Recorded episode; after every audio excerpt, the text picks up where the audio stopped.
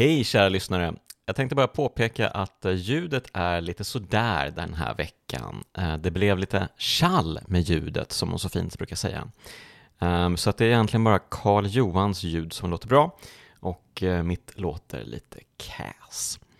Men jag hoppas att du har överseende med detta och att du ändå vill fortsätta lyssna. Det är ett riktigt fint avsnitt och här kommer det. Grim Fandango.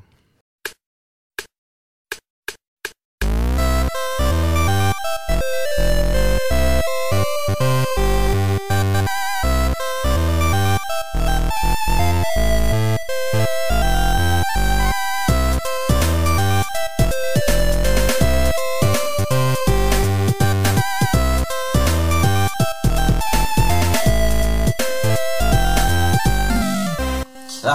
är en podcast som hyllar spelen som betytt något. Vare sig det handlar om banbrytande gameplay-innovationer, nya narrativa nivåer eller estetiska genombrott så har alla kulturella verk som avhandlas i podden öppnat upp nya filer på den ettor och nollor drivna autobahn vi kallar spelmediet.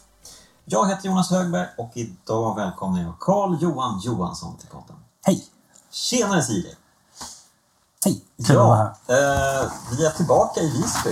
Eh, Just eller det. vi säger jag. Jag är tillbaka i Du är Visby. tillbaka. Du har varit här Ja. hela tiden. Jag lämnar aldrig. Nej.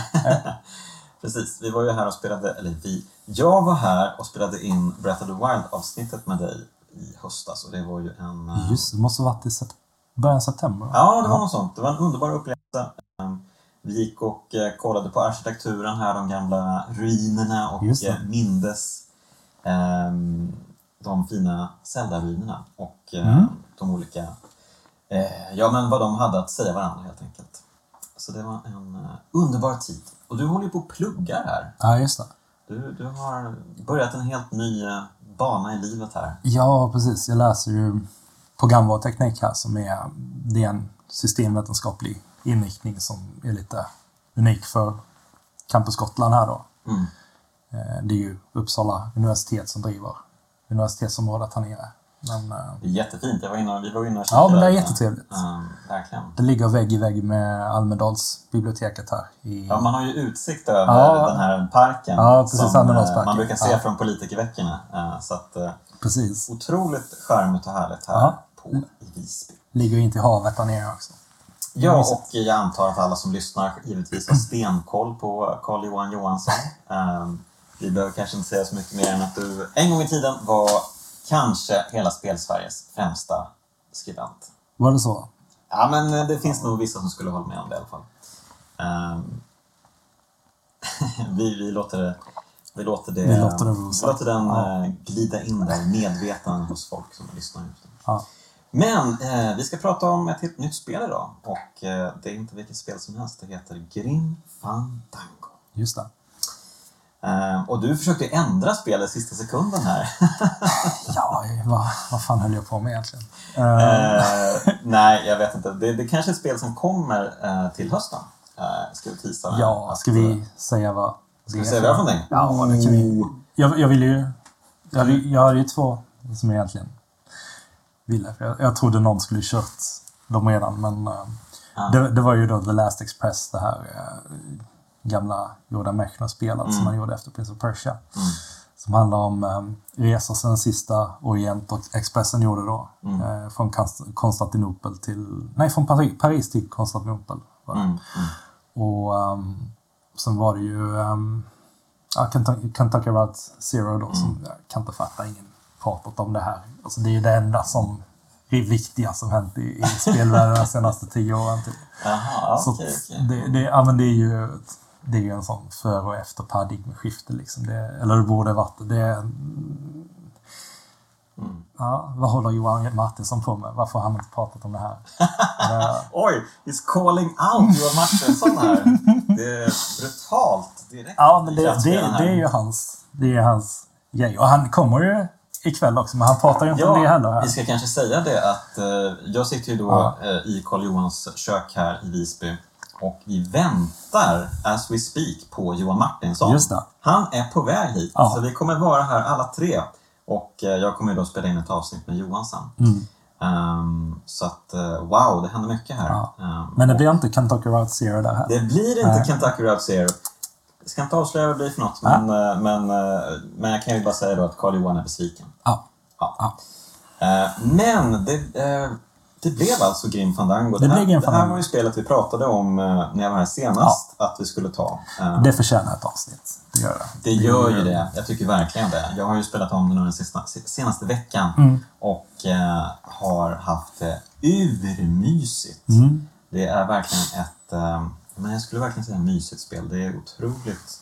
Man bara sugs in i den här världen som eh, Tim Schafer och company har skapat. Mm. Eh, som det, det, det kryllar av inspirationskällor och det pratade vi lite, lite om innan vi började spela in här. Men det, det finns så himla mycket som man har plockat från. Så många olika eh, kulturer, så många olika teman, så många olika kulturformer. Mm. Eh, det finns jazz att prata om, det finns film noir att prata om.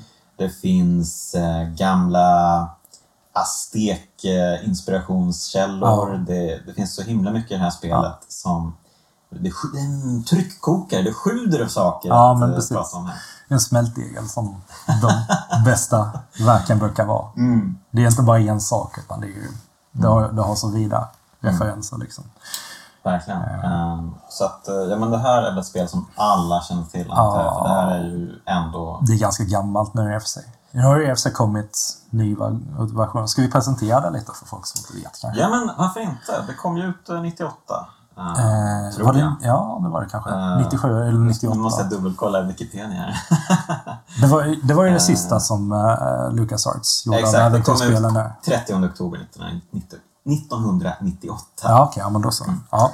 Ehm, och exakt som du var inne på där, det var ju liksom eh, det här spelet som lite fick LucasArts att uh, säga hej då till äventyrsspelsgenren. Och är man inte så gammal så kommer man kanske inte ihåg hur stora LucasArts var som spelutvecklare, men de var ju, eh, de var ju större än Electronic Arts på sin tid. Liksom. De var ju enorma på 90-talet där.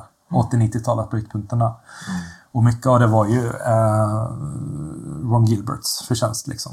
Uh, Ron Gilbert är då han som, eh, som skapade Secret of Monkey Island tillsammans med Tim Schafer och Dave Grossman.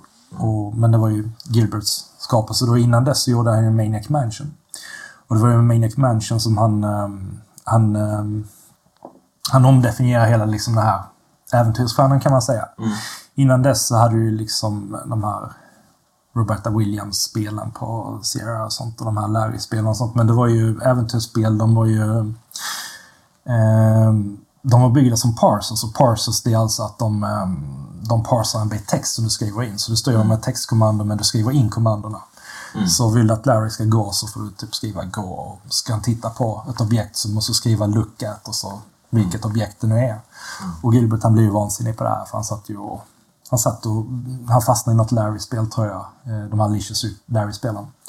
Och han var fast i en timme på, på något sånt där skitpussel och så sen gick han in på internet, eller på um, det gjorde han inte på den tiden, men han, han, han, han hittade någon fack eller något sånt där, då, där han pratade om lösningen då.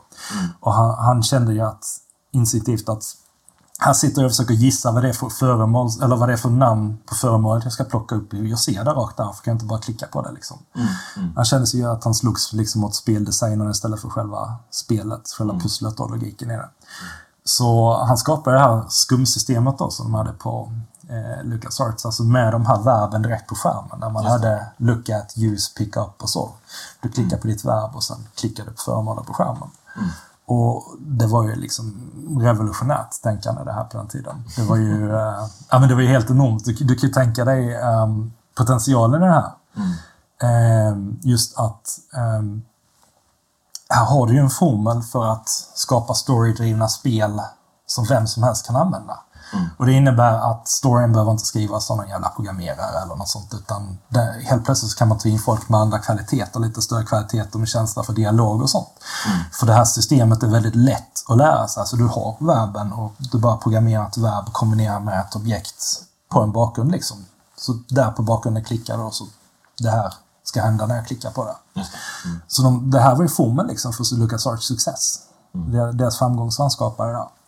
Och en av dem som han tog in var ju Tim Schafer då som, som hade ansökt till eh, LucasArts. Mm. Han skrev någon, eh, jag läste den här boken, har du hört talas om den här Rogue Leaders tror jag den heter, det var en sån coffee table-bok som kom om LucasArts för länge sedan. Mm, mm, mm. Men där, eh, Tim Schafer han eh, intervjuas sen och han pratar lite om han han skickade in en ansökan till LucasArts för han visste inte riktigt vad han skulle göra med sin college degree där. Mm. Och eh, han skrev någonting om hur mycket han gillar Ballblazer eller något sånt tror jag det hette. Och det visade sig att Ballblazer det är ju den här eh, pirattiteln på något som heter Ballblaster eller något sånt. jag. Ja. Ja, så, så han skrev det och då kom han tillbaka och ja, du menar kanske, det, det är ju den här titeln på liksom, piratkopian av alla våra spel då. Men Ja. kul, kul spelat det liksom. Han trodde det var kört men eh, han lyckades skämta bort det på något vis. Och, eh, de, de gillar väl hans jargong helt enkelt. Mm. Så de anställde han och På så den fick- tiden så behövde man ju bara vara en skön lirare Ja, men lite så. anställning. Ja, och det, det, det är lite det han är. Ja. Så han fick ju gå med, eh, med Ron Gilbert där Mm. och um, hjälpa honom till att börja. Han skulle introducera honom till de här skumsystemen och så. Och Gilbert han hade gjort Secret of Monkey Island skulle ju till att börja med bli så här väldigt seriöst spel. Alltså ett, um, ett piratäventyr med så här realistisk, hyfsat realistisk grafik. Mm. Och um, jag tror de skulle bygga på så här gamla Errol Flynn-filmer och sånt. Att det skulle vara lite så här Precis, klass, från Ja, precis. Matinéäventyr typ. Och sen kom ju då eh, Schaefer och Grossman som fick anställning samtidigt där. Mm. Och under tiden så hade de inte eh, skrivit klart dialogen då, så de fyllde en massa placeholder-dialog istället. Mm. Och då satt ju de där och skämtade och skrev en massa så här metaskämt eh, in i spelet. Och när Gilbert han fick se vad de hade gjort så älskade han det ju. Mm. Han tyckte det här var helt kanon. Så de, de behöll ju många av de här skämten. Liksom, att, eh, så det blev en komedi istället, det här spelet. Då. Och det lanserar ju alla tre där. Det blir ju, det är ju legendariskt, liksom, Secret of Monkey Island. Gilbert själv, han ska ju göra en andra uppföljare nu. Så Ja, det- det blir ju väldigt spännande. Alltså Ja. en uppföljare till Monkey Island 2. Ja, Inte till de andra två spelen som kom efter. Så ettan och tvåan var ju Gilberts Mm. eh, lead för och sen lämnade han LucasArts.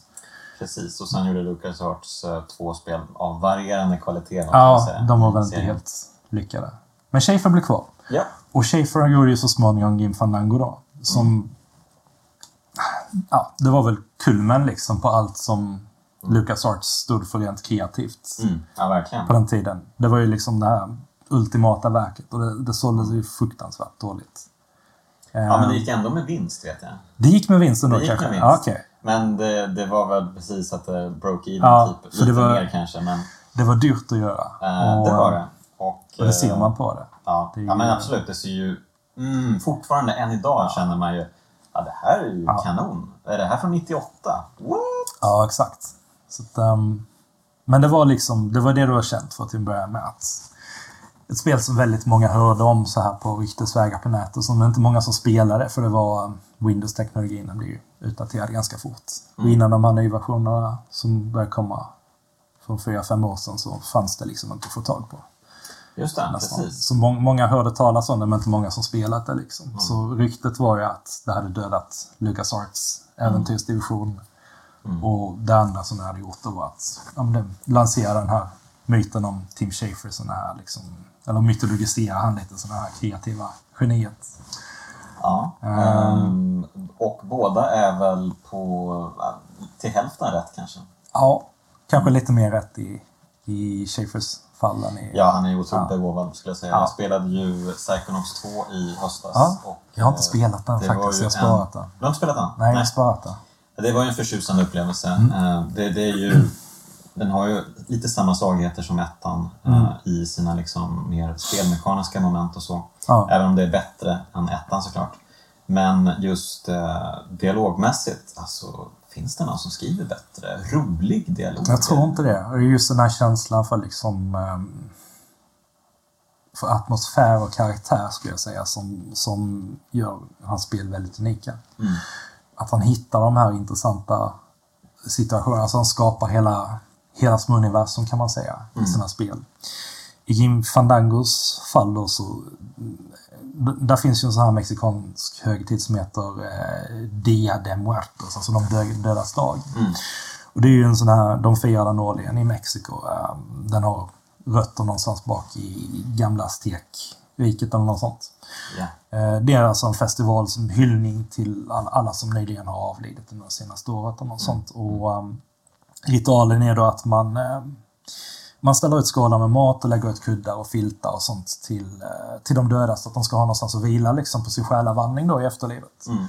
Eh, I så här astetisk mytologi så är det inte så lätt att komma in i det här i det här... Dödsriket. Ja, precis. Dödsriket. Mm. Där man fastnar i någonstans limbo så må- måste man gå igenom en så här trial, en prövning då. Eh, en Precis. sån här vandring liksom där man får bevisa sig Det är roligt att de också de lägger ju med pengapåsar Ja, just det. Ja. i, graven. Ja, men exakt. Att, eh, och det var väl lite det här som inspirerade mycket av spelet för sig. För när, Mm. Ja. när han läste det här om att inte nog med att de lägger en pengapåse eh, fullt synlig, de gömmer en annan pengapåse någonstans i graven i något eh, lönnfack eller någonting. Så att den döde inte behöver oroa sig för tjuvar. Det, det verkar vara väldigt vanligt Ja. i, liksom, efterlivet. Eh, Så då börjar liksom kugghjulen snurra där hos Ja, Schafer. jag skulle Bara, tro det Vänta också." nu här, vad är det för typer som tjuvar till sig folks pengar i efterlivet? Ja, Det här måste vi undersöka. just det. Och eh, ja, och Mm. därifrån så... Ja, Växte det här fram. Mm. Ja. Men det är den här fyraåriga själavandringen genom limbot liksom som de Mm. sätter av på.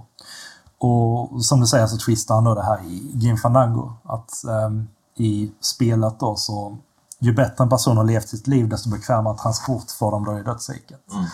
Eh, så den här resan som var person måste göra den, eh, den tar fyra år då till fots. Eh, och de ska gå igenom en dödas land till det nionde dödsriket tror jag. Stämmer. Just det. Och de bästa människorna får då en biljett som garanterar dem en plats ombord på ett stort tåg. The number nine Den Express. Number Nine Express. Och eh, den tar de då på eh, den här resan som skulle ta fyra år, den tar bara fyra minuter för dem. Mm. Så de kommer ju till destinationen väldigt fort. Ehm, Andra då får såna här eh, biljetter till kryssningsfartyg eller så får de eh, sportbilar, eh, cyklar, något sånt, motorcyklar. Ehm, Och de, de är riktigt... eh, The Ja, low lives, ja, precis, de, de- de får gå. Ja, precis. Eh, De värsta av dem får bara en sån vandringskäpp med en kompass i handtaget och så blir de pekade i rätt väderstreck då. Ja.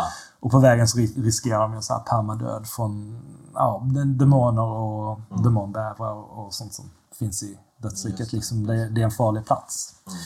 Eh, och myndigheten som bestämmer vem som får de här gyllene biljetterna på det här The Number Nine Express då, tåget. Det, De heter ju Department of Death.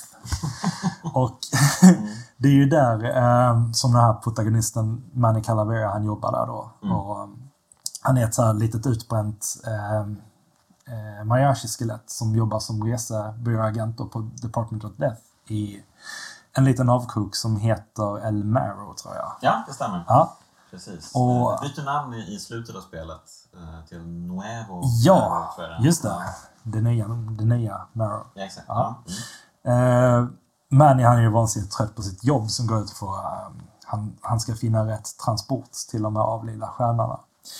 Eh, och han jobbar ju mot kommission då för att betala av skuld för någonting som han själv gjort i livet som Mm. man vet aldrig riktigt vad. De säger det aldrig rakt ut men Nej, precis. Det Han- han- han- därför han jobbar. Ja, Mm. precis. Eh, han, han antyder att det var något ganska dåligt han gjorde. Liksom. Vi får aldrig veta nej, nej. Men, men han, jobbar, han jobbar för att betala av den här skulden. Mm. Och eftersom han jobbar mot kommission så ju bättre klienter han får desto, Mm. desto snabbare betalar han av den då. Men eh, hans, hans, eh, hans kollegor på Department of Death, de får ju alla de här storklienterna då medan han eh, Manny han får ju nöja sig med att dela ut vandringspinnar till de här första klassens rövhål istället som kommer in. Eh, så Han, han är sjukt missnöjd med det här när spelet startar då. Mm. Mm. Och um, i ett, där, ett så desperat försök att vända, vända sin lycka då, så stjäler han en klient från eh, sin kollega. Sin största fiende på, um, Domino. ja, på kontoret där han jobbar. Och eh, den här eh, kvinnan då, Mercedes, som hon heter. Hon, eh, han tittar på henne i datorn och hennes information. Hon verkar vara en sån här eh, ja, men, mm, typ helgonlik eh, figur som liksom levt ett så här väldigt fromt liv där hon eh, bara hjälpt andra. Eh, hon har jobbat med välgörenhet hela livet och eh, haft pensionat för, för så här bortsprungna hundar och så. Ja. Så han tänker att här har jag en riktig liksom, vinnare. Hon måste ju få en guldbiljett här. Men när han knappar in hennes eh, information i den här datorn då på sitt lilla kontor så kommer det upp att nej, även hon då är moraliskt eh, bankrupt. Ja, precis. Så han har ju ingen annat val att ge henne liksom. Ja, fast det gör han inte. Nej, det gör han inte. Hon, hon försvinner, just det. Ja, Innan precis. dess så... Ehm, nej, men, eh, han åker ju först och hämtar henne jag måste ju, Ja. måste måste ju stanna här Ja, i hur de porträtterar The Land of the Living Just i det här det. spelet. Ja. Det ser ju helt jävla sjukt ut. Alltså det ser ju David Lynched ut. Eh, Det ser ut som... Vi pratade lite om Naked Lunch tidigare. Mm. Det, det, alltså det här... ehm, Det det, ser lite ut som jag skulle kunna tänka mig att ehm, typ, du vet, seriemördare, eh, när Mm. de skriver sina brev så klipper de ut bokstäver för att bilda de här breven. Mm. Det är lite så känns det som hur de har satt ihop den här bilden av Eh. Land of the Living. Att de har bara klippt ut en massa olika saker. Ja, alltså det baserar sig på en konstnär som gjorde såna här målningar. Mm. Han är inte så känd nu, men, eh, men, eh, men det är en sån collage-stil liksom. Och, och precis som du säger, det ser, eh, det ser inte klokt ut liksom. Nej. Och det är ju den här representationen liksom av den riktiga världen från dödsriket. Att, Ja, Ja. exakt. De, de har en helt annan syn på... Eh, Richard Hamilton heter han. Richard Om någon, vill, om någon vill kolla upp det på Wikipedia. Han, han är ganska känd. Han, han populariserar den här sjuka collage-stilen. Liksom, som, som en satir liksom av, av, ehm, av den amer- amerikanska vardagen lite grann. Mm. Och ehm, jag kan tänka mig att det, det appealar till Tim Schafer. det, det är ju en diner också. Ja, det, det, är en diner. Ja, precis. Det är en diner Ja. han, ehm, det har skett en stor, stor food poisoning. En har- Gazpacho poisoning. Just det. det hur, hur blir man matförgiftad av en gazpacho? En tomatsoppa. ja, det. Det- Men det är en sån stor eh, förgiftning som äger rum och Mm. Manny han får ju bara någon skitklient där. Ja, Um, exakt. Han, när han kommer dit Ja. eh, så har ju alla redan ja, de, de, de har Eh, tagit de bästa stjärnorna och lämnat Mm. någon så här eh, liten rasistisk dvärg eller något sånt till honom. Jag kommer inte ihåg vad det var. Men- Ja, alltså det, det är någon liten snubbe Ja, eh, det som, som, som verkligen är värsta douchebagen. Ja. Eh, han, får ju, han får ju vandringskäpp då. Eh, nej, det får han inte. De, de, eh, de packar han i en kista och fyller den med sånt, så eh, med sånt eh, packskum. Exakt. Som det är ett ganska klurigt pussel kring i, i spelet Ja. också.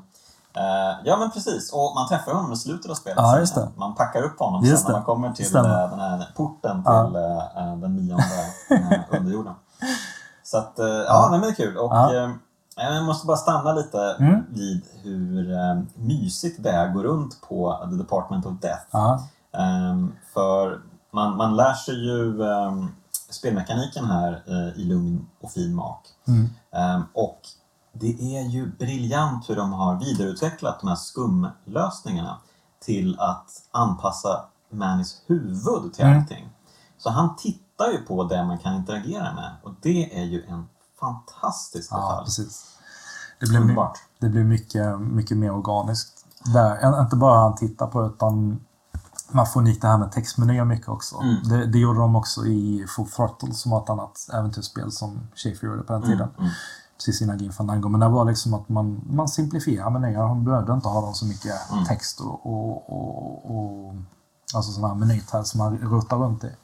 Det är samma som Manny när han ska plocka fram objekt så tar han ju fram dem ur rock, eller slaget precis. på hans Ja, kavaj exakt. där Ja. liksom.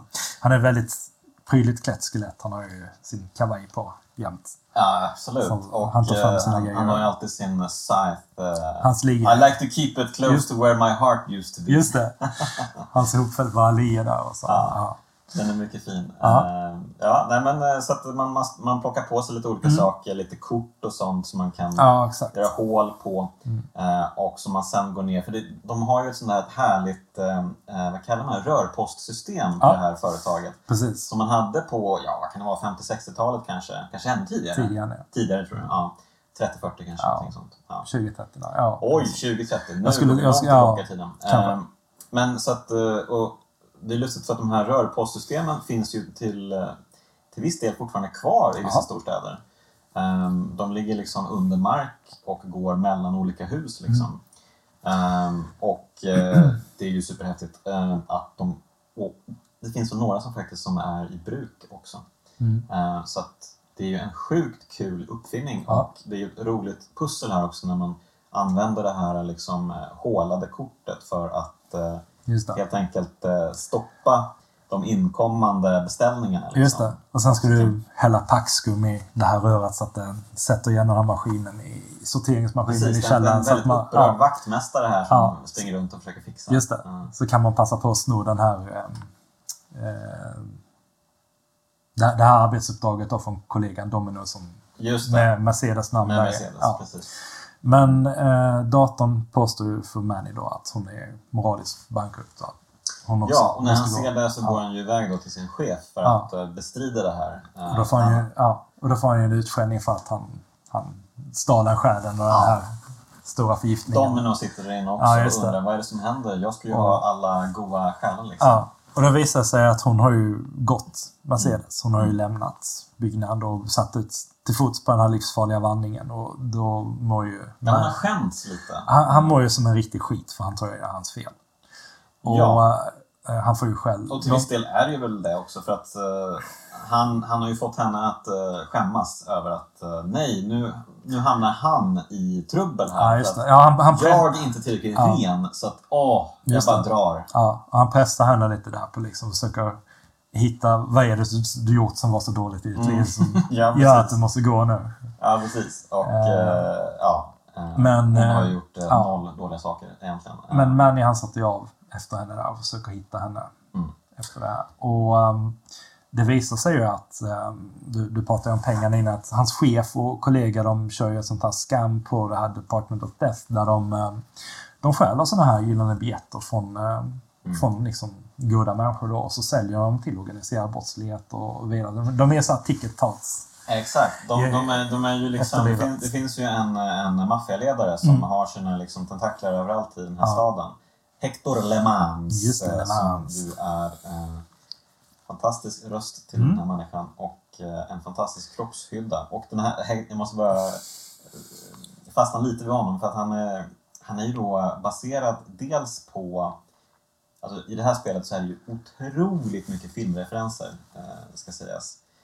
Och eh, Hector LeMans är ju en blandning av dels Sydney Greenstreet som var en Mm. fantastisk eh, birollskådespelare på 40-talet. Eh, ja, bara 40-talet. Han gjorde alla sina filmer på 40-talet. Han Ja, var liksom en, en skådespelare. Alltså han var ju inte ens skådespelare från början utan han började liksom Mm. bara göra på, på skoj eh, i England och så råkade han ta sig in på teatern och Mm. hålla på där. Ehm, och sen så blev han headhuntad av eh, Warner Bros. Eller nu, vem det nu var som gjorde de här filmerna. MGM var det inte? MGM kanske Ja. det var. Ehm, och eh, så gjorde han då en rad filmer just på 40-talet när han redan var liksom eh, i 60-årsåldern. Just det. Så Det då kunde började- man göra på den så tiden. då började han göra Ja. film.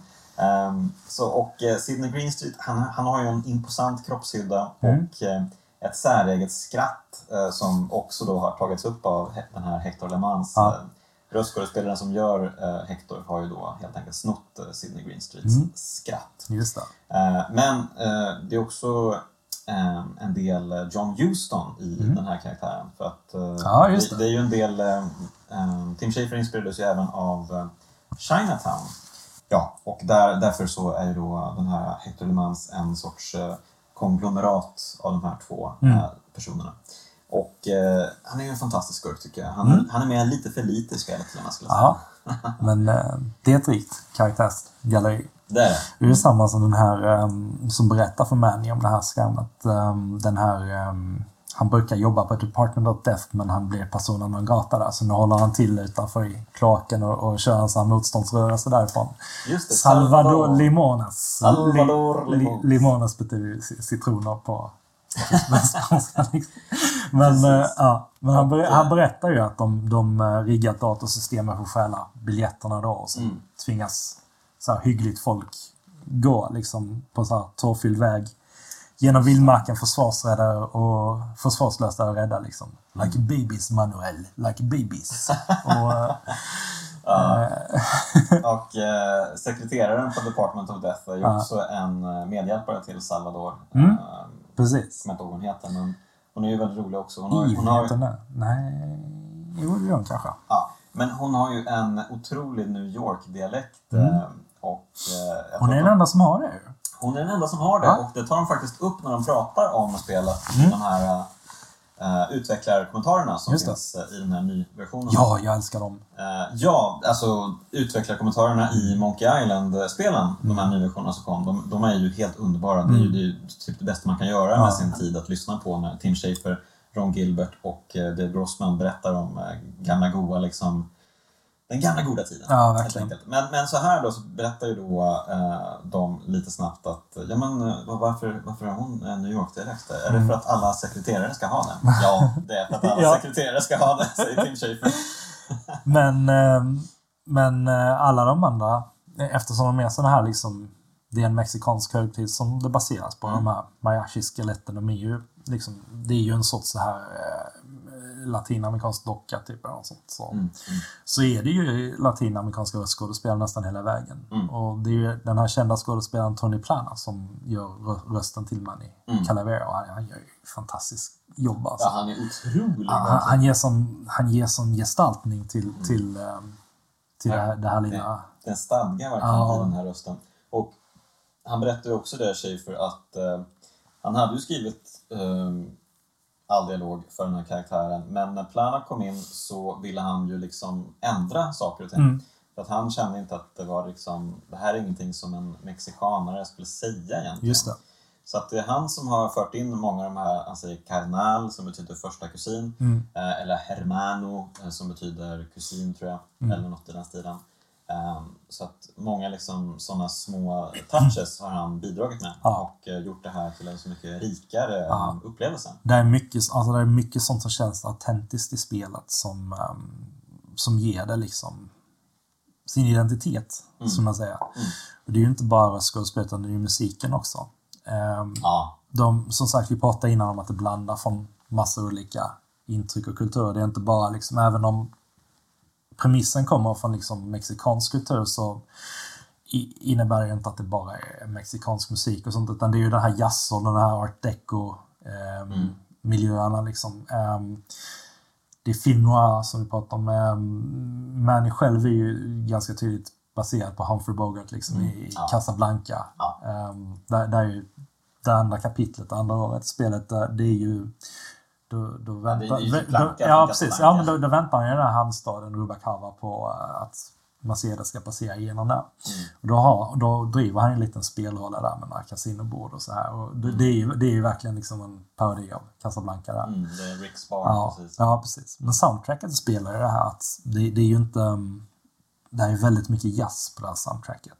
Mm. Och, um, eh, och det var ju liksom jazzåldern där, um, där det kommer ifrån. Men det, det är inte en helt självklar... Alltså, när, när du var här sist så pratade vi om Breath of the Wild lite grann. Mm. Och jag tror att jag gjorde någon poäng om soundtracket att det var väldigt så här... Um, diegetiskt säger man att det, Mm. det använder så naturliga eh, ljudkällor som när du står på en äng så hör du gräset blåsa och löven rassla och så här. Precis, och hör man musik så är det musik som spelas i Ja, spelet. ja den kommer från Ja. mänskliga källor, den kommer Ja. inte från bakgrunden bara sådär. Nej. Eh, och det passar jättebra i ett spel liksom som Breath of the Wild. Men Mm. i ett spel ehm, i ett spel som Grim Fandango som är så pass tajt regisserat som det är ett peka-klicka-spel. Mm. Där, där rör man sig mycket liksom i barer, rökiga barer och kontorsbyggnader och sånt. Det, det, det är inte samma, det är inte så kul att höra på någon som går runt på en matta liksom. Utan här, här är det mer att man kan tänka sig att musiken kan strömma från högtalare i kontoret eller, eller så kommer de liksom från Glottis-piano när han sitter och spelar i spelrollen eller något sånt. Så det är liksom, men det är musik som produceras av karaktärerna i världen kan man säga. Mm. Och, um, och det är ju den här jazzåldern de lever i då. Så jazz var ju väldigt stort. Och um, Peter McConnell heter han som gjorde soundtracket till King Fandango. Mm. Och uh, jag tror inte Tim Schafer visste det då, men han satt i... Um, eh, han visste vem han var. Han, han, han jobbar ju på Lucas Arts där. och Han, Mm. han, de satt ju ute på Lucas Ranch. Och eh, McConnell han eh, hade studerat musik då i, eh, på college. Och var, var dag när han gick till jobbet så gick han och satte sig och över datorn så hade han en så här eh, stort porträtt på Duke Ellington som satt liksom över skärmen där han satt och jobbade. Ja. Och Duke Ellington, han är, eh, ja, han är kanske den största amerikanska musikern någonsin. Eh, så här början av 1900-talet så när man började forma så här eh, man försökte hitta en amerikansk identitet så här liksom man började, efter första världskriget så började man söka efter så här typiskt amerikanska kulturella uttryck och så. Man tittade på um, filmen och, och musiken och så här. Man tittade, Frankrike de hade eh, liksom Debussy på den tiden. Ryssland hade Stravinsky som, eh, som var jättestor, Stravinsky där liksom innan andra världskriget. Um, och man, man tittar på de här, liksom, vad var Bach, vad var Stravinsky så här. Och man, man hade han där eh, rakt framför näsan liksom. Man hade Duke Ellington där som... Men Ellington han var ju svart, han var ju afroamerikan. Och um, han komponerar ju jazz, inte klassisk europeisk musik eller så. Och det är ju inte, det är ju inte mindre tekniskt eh, avancerat eller eh, det, det har ju väldigt så här intrikata strukturer i jazz också, stort mått av improvisation som kräver oerhört stor teknik så här. Så det är ju inte liksom underlägsen musik eh, rent kompositionsmässigt eller så, men man, man, man, man överser helt enkelt Duke Ellington för att han är han, han är en svart man liksom i, i en väldigt rasistisk period i USAs historia. Eh, och man tänker att en, en svart man kan ju inte vara kapabel liksom till att skapa samma slags storhet i musiken. Nej. Och, ehm, men ehm, han ligger liksom bakom jättemycket av, um, av eh, de här jazzstandarderna och han har inspirerat otaliga musiker. Liksom. Pratar man om jazzen så är han ju en av de tre, fyra allra största. Det är ju Louis, Louis Armstrong, eh, Charlie Parker, Miles Davis och Duke Ellington skulle jag säga kanske i, i, i amerikansk jazz.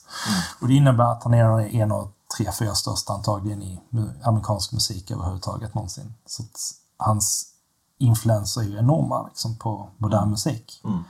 Och, ehm, men man har liksom Peter McConnell som fattar liksom eh, storheten i Duke Ellington här på LucasArts.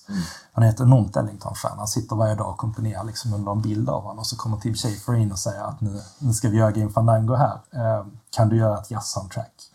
Och då, då känner han ju som jultomten kommit och delat ett klappar för tidigt till honom. Han blir ju vild av glädje här. Ja. Och ehm, Det märks i musiken. det märks i musiken. Och det som är så fint med Peter McConnell är att han, eh, han eh, tittar inte på kända jazzkompositioner. Han tittar inte så här på eh, vad gjorde Louis Armstrong för 40 år sedan. Eh, Miles Davis Kind of Blue, kan vi få in det här på soundtracket någonstans? Utan han vill spela in ny musik. Men det, han vill göra autentisk jazz. Han vill inte göra en pastisch på jazz och han vill inte återanvända gammal komposition och sånt. Han vill göra ett eget soundtrack som ändå låter bekant men som står på egna ben. Och var går man för att göra det? Jo, man går till eh, The Mission District i San Francisco. Eh, de satt ju i, eh, i Los Angeles redan, så det är ju inte jättelångt till San Francisco där. Eh, och eh, The Mission District det har ju varit... ehm, I USA så har man ju haft båda extremerna på kusten. Liksom. Man har haft The West Coast, New York, där, där alla jazzmusiker någonsin eh, slog igenom nästan. Uh, 57 Street där, där Charlie Parker, Dizzy Gillespie, de stod och spelade jazz där liksom. Miles Davis han sökte sig dit från St. Louis när han var ung för att spela med de här. Det var, det var där alla bästa spelare helt enkelt. Eh, otrolig liksom, grogrund för kreativitet och idéer där i Harlem på, eh, på 40-talet. Eh, var det.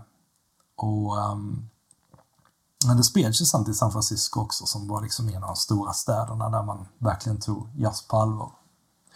Och det var ju framförallt Mission District då, där de här legendariska klubbarna som Black Hawk och sånt. Där finns en massa sådana liveskivor där. Miles Miles har en fantastisk eh, box med fem eller sex skivor tror jag från Black Hawk. En sån spelning de gjorde på 60-talet. Den är helt otrolig. Men, eh, men, eh, men det här Mission District har alltid varit så väldigt levande distrikt liksom för, för jazz och folkmusik och så. Så McConnell, vad han gör är att han går till Mission Street och plockar liksom de här musikerna som sitter där och spelar liksom på kaféerna och klubbarna, de som är kvar då på 90-talet för att livnära sig. Han tar in dem och låter dem spela på soundtracket direkt. Så det är inte, han, det är, det är inte orkester. Så det är, där finns orkestrerade bitar också men de här, det är liksom inte så här um, orkestermusiker eller något sånt som spelar klassisk musik som han tar in för att göra jazz. Och som han tar in autentiska, till största delen okända liksom jazzmusiker som är så här, gömda mästare liksom, och låter Ja. dem spela ut hela sitt register här. Liksom. Ja, Eh, som skapar ett helt jazzsoundtrack. Och det låter ju helt fantastiskt, det här soundtracket. Och det är ju inte, det är inte bara jazz eller det finns ju mexikansk Mm. folkmusik. Ja, precis. Och eh, han inspirerades väl även av så här klassisk eh, filmmusik också. Mm, film noir, det, det är ju de, noir, det är ju ja. de orkes- orkestrerade bitarna. Så Ja. det är ju de de gjorde om nu till uh, remastern med Melbourne Symfoniorkestern i Melbourne tror jag var som Mm, spelade in mm. de här på Just nytt. Men, men de här gamla bitarna, de fick de ju... ehm, De hade de bara på så här gamla kassettband eller något sånt som var helt oläsliga nästan. Okej. Och han var ju livrädd när han skulle göra den remastern, McDonald, eller McConnell, för han, eh, han försökte lyssna på dem och det kom ju inte någonting nästan. Mhm, Så okej. okay. de här blev för gamla, de här magnetiserade banden. Ah, Så, eh, men de skickade till någon expert sådär som höll på i några veckor. Jag tror de skickade dem till Sony som hade gjort de här banden från början. Mm. Och um, de lyckas liksom få med allt utom någon sorts symbol eller symbolljud eller något sånt tror jag. Men allting annat lyckas, lyckas de få ut så de kunde liksom remixa det. Ah, Okej. För annars hade de bara fått ta stereospåren um, Från spelet? från spelet. Och det, det hade inte det hade liksom blivit så här buckigt som det var på den tiden. Ja. att för- försöka trycka in musik på en CD-skiva 95 eller 98 liksom. Det, Mm. Så de, de lyckades ju verkligen återskapa det. Ja, Och det är tur, för det, eh, det är ju ett av de liksom, största spelsoundtracken jag har hört. Det är ju helt fantastiskt. Mm, verkligen, verkligen. Ja, men det är också så här, det är inte bara det att det är, det är stort och, och eh, bråligt och eh, maffigt och man, man liksom är ett med musiken. Det är också, de är inne på den i de här utvecklarkommentarerna, att det är väldigt svårt att hitta en, en balans mellan Ja, det är distinkt musik, men det är inte heller musik som hela tiden drar uppmärksamhet till sig eller är Mm. på något sätt irriterande när man har hört den för mycket. Utan man måste hitta den där balansen mellan att den finns där hela tiden men ändå liksom blir en suggestiv del av Mm. spelupplevelsen utan att eh, bli alltför liksom, eh, pådyvlande. Exakt. Ja. Det, det har den här distinkta kvaliteten att det är ett av väldigt få spelsoundtracks som man verkligen kan lyssna på för sig själv också. Mm. Eh, väldigt mycket spelmusik är så här klichéartad med så Mm. tydliga motiv och liksom överdrivna stråkar och så här för att Mm. det, det verkligen ska sätta en emot, emotionell liksom. Punch någonstans. Ja. Det här med att det ligger lite så här i bakgrunden och jäser som, som ett skönt jazzarrangemang som bygger lite och spacear ut Mm. Ja, för det är ju sällan det så händer några dramatiska, Ja, men alltså exakt. sådär Ja. super, liksom, klassiska dramatiska det, saker. det är som en lång session liksom på en jazzklubb eller något Ja, sånt. Mer, än, um, mer än något sånt här liksom fläskigt motiv som kommer in. Nej men eh, verkligen, musiken är otrolig. Ja. Det, det kan vi enas om. Ehm, Men, eh, men om vi ska återgå till, till eh, spelet. Du, var inne, Mm. du, du nämnde honom vid namn där, Glottis, ehm, att han eh, spelar piano. Ja, just det. Man, man träffar ju honom när man har när man kommer ner i garaget på Department of Death Mm. och inser att Domino har liksom sagt åt Mannys förare, Mm. för alla som jobbar där har en egen förare som då tar dem till the land of the living. Men eh, Domino sa till honom att eh, nej, du kan, du kan ta semester och hem. Det är ingen fara. Ja. Du behövs inte. Men han jobbar ju inte. Eh, så att då, då har han liksom ingen bil att åka till The Poisoning med. Mm. Och då träffar han ju den här fantastiska Glottis som är en demon. Just det. Han är en själ som bara existerar i det här dödsriket. Som ja. man vet inte var de kommer ifrån, men de är liksom så här hjälpredor typ. De, de är byggda för en sak speciellt och Glottis är byggd för att fixa saker. Han älskar, han är mekaniker då i det här garaget ju.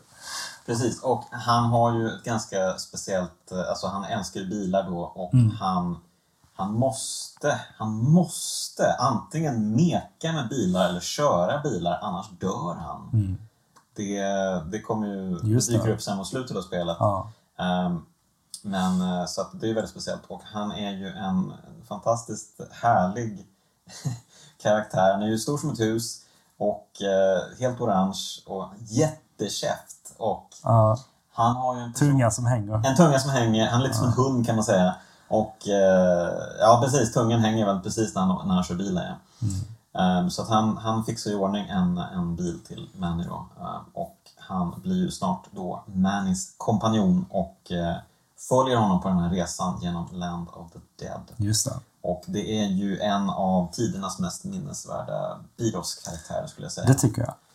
Han, han blir ju Mannys eh, Sam där i, i det här andra året. Eh, Precis, vi, vi precis. pratar om filmer och um, Manny, Manny han bygger ju som sagt på, um, på uh, Humphrey Bogart väldigt mycket. Mm. Han, hans vita kavajer, hans, um, ja, men hans lite så här mannerism, hans karisma liksom. Mm.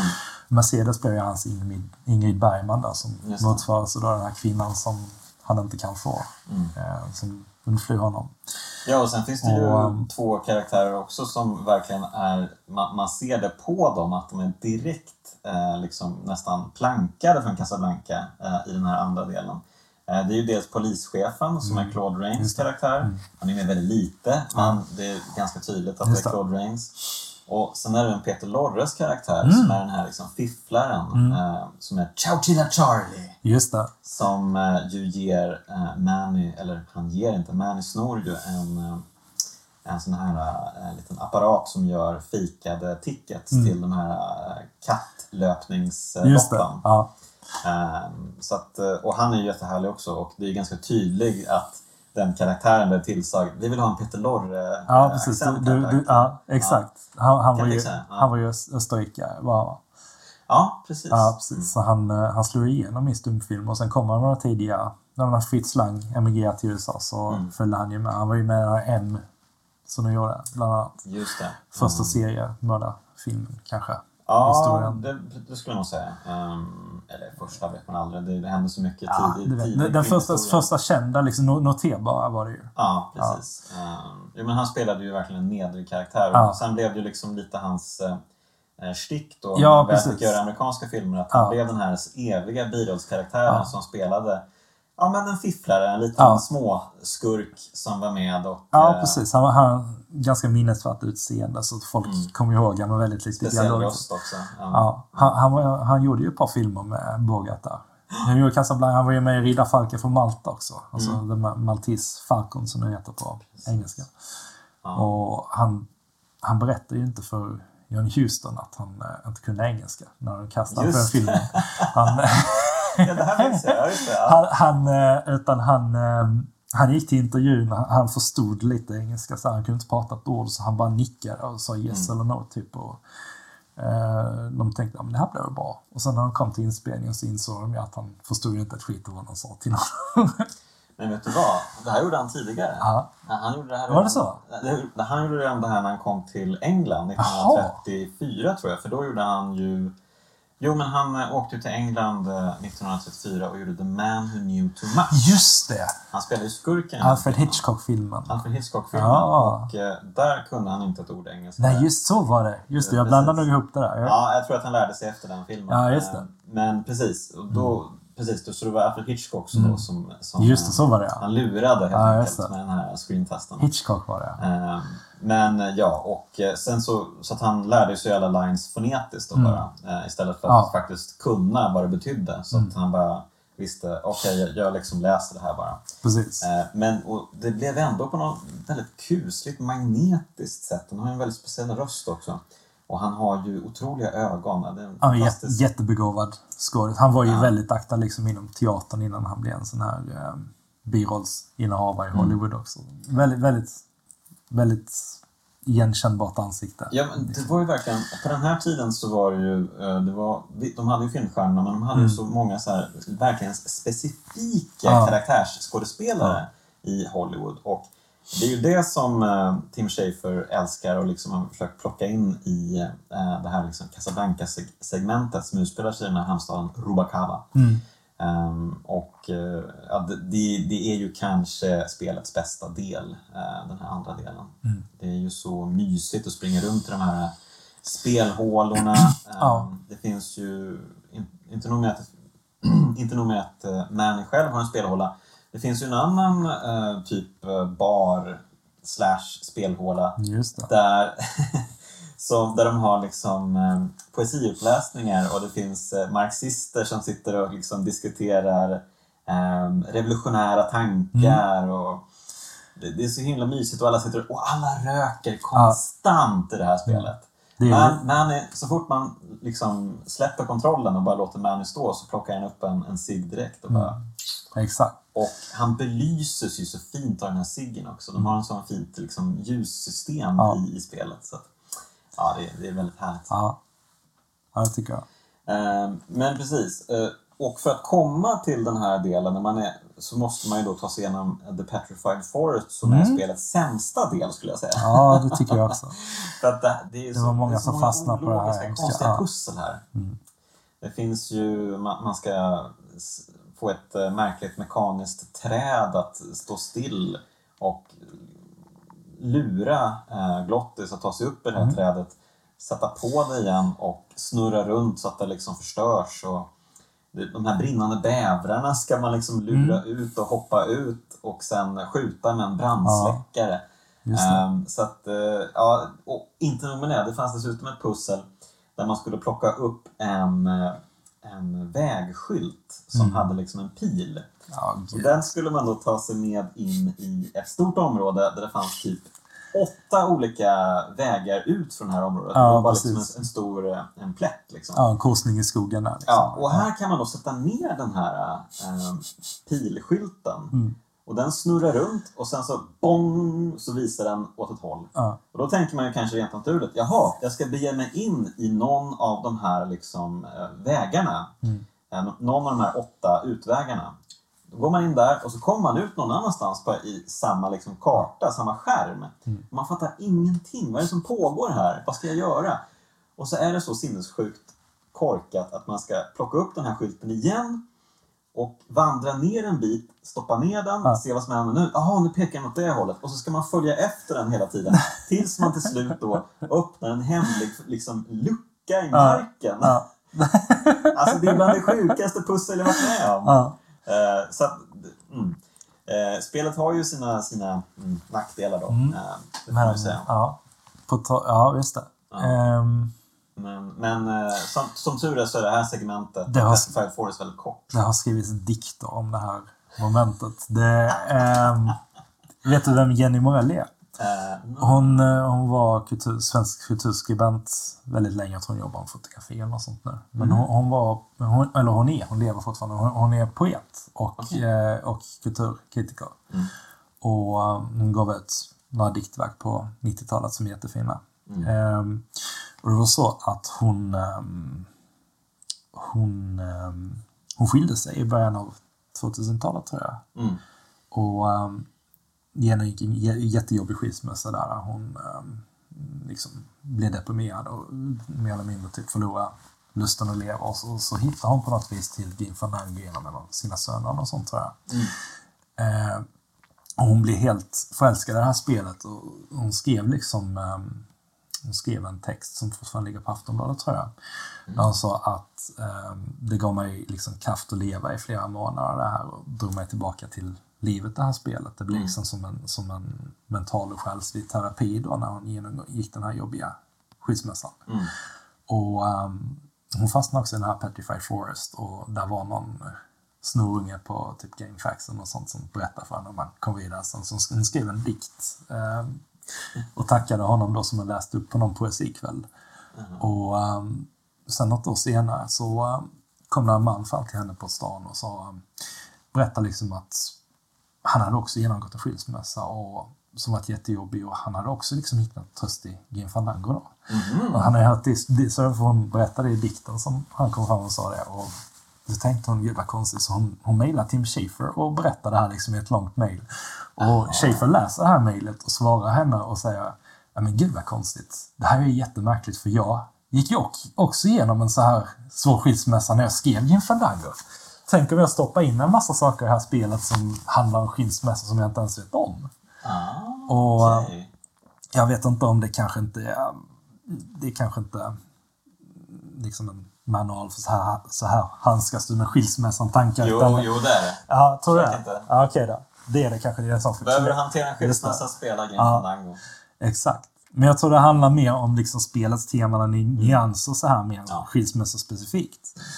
Uh, Gim Fandango är liksom ett spel som handlar om döden, men det, det handlar egentligen liksom om att skilja livet genom döden. Just det. Det som är så fint med det här spelet är att alla de här karaktärerna de har ju samma tvivel, samma oro, liksom, som, samma problem i efterlivet som vi har liksom i, i, i verkliga livet. Mm. Ehm, de oroar sig fortfarande över pengar. De har ju de här ehm, de har själar som aldrig fullgör den här fyraårsvandringen utan de, de bestämmer sig att stanna där de är liksom och eh, sätta upp sina tältpålar. tältpålar liksom. Eh, organiserad brottslighet som tänker att det här är as good as it gets. Liksom. Så de, de satsar på att samla ihop pengar. De blir det här Rubacava, den här hamnstaden och tar sig aldrig över den här The of Element.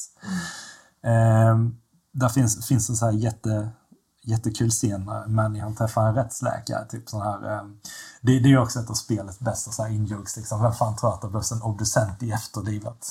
men, men, men han står liksom och teoretiserar om att eh, ja, men det finns inget nionde dödsrike. Det är bara liksom en myt, en saga. Det här, det här, är, det här är allt vi har. Liksom. Mm.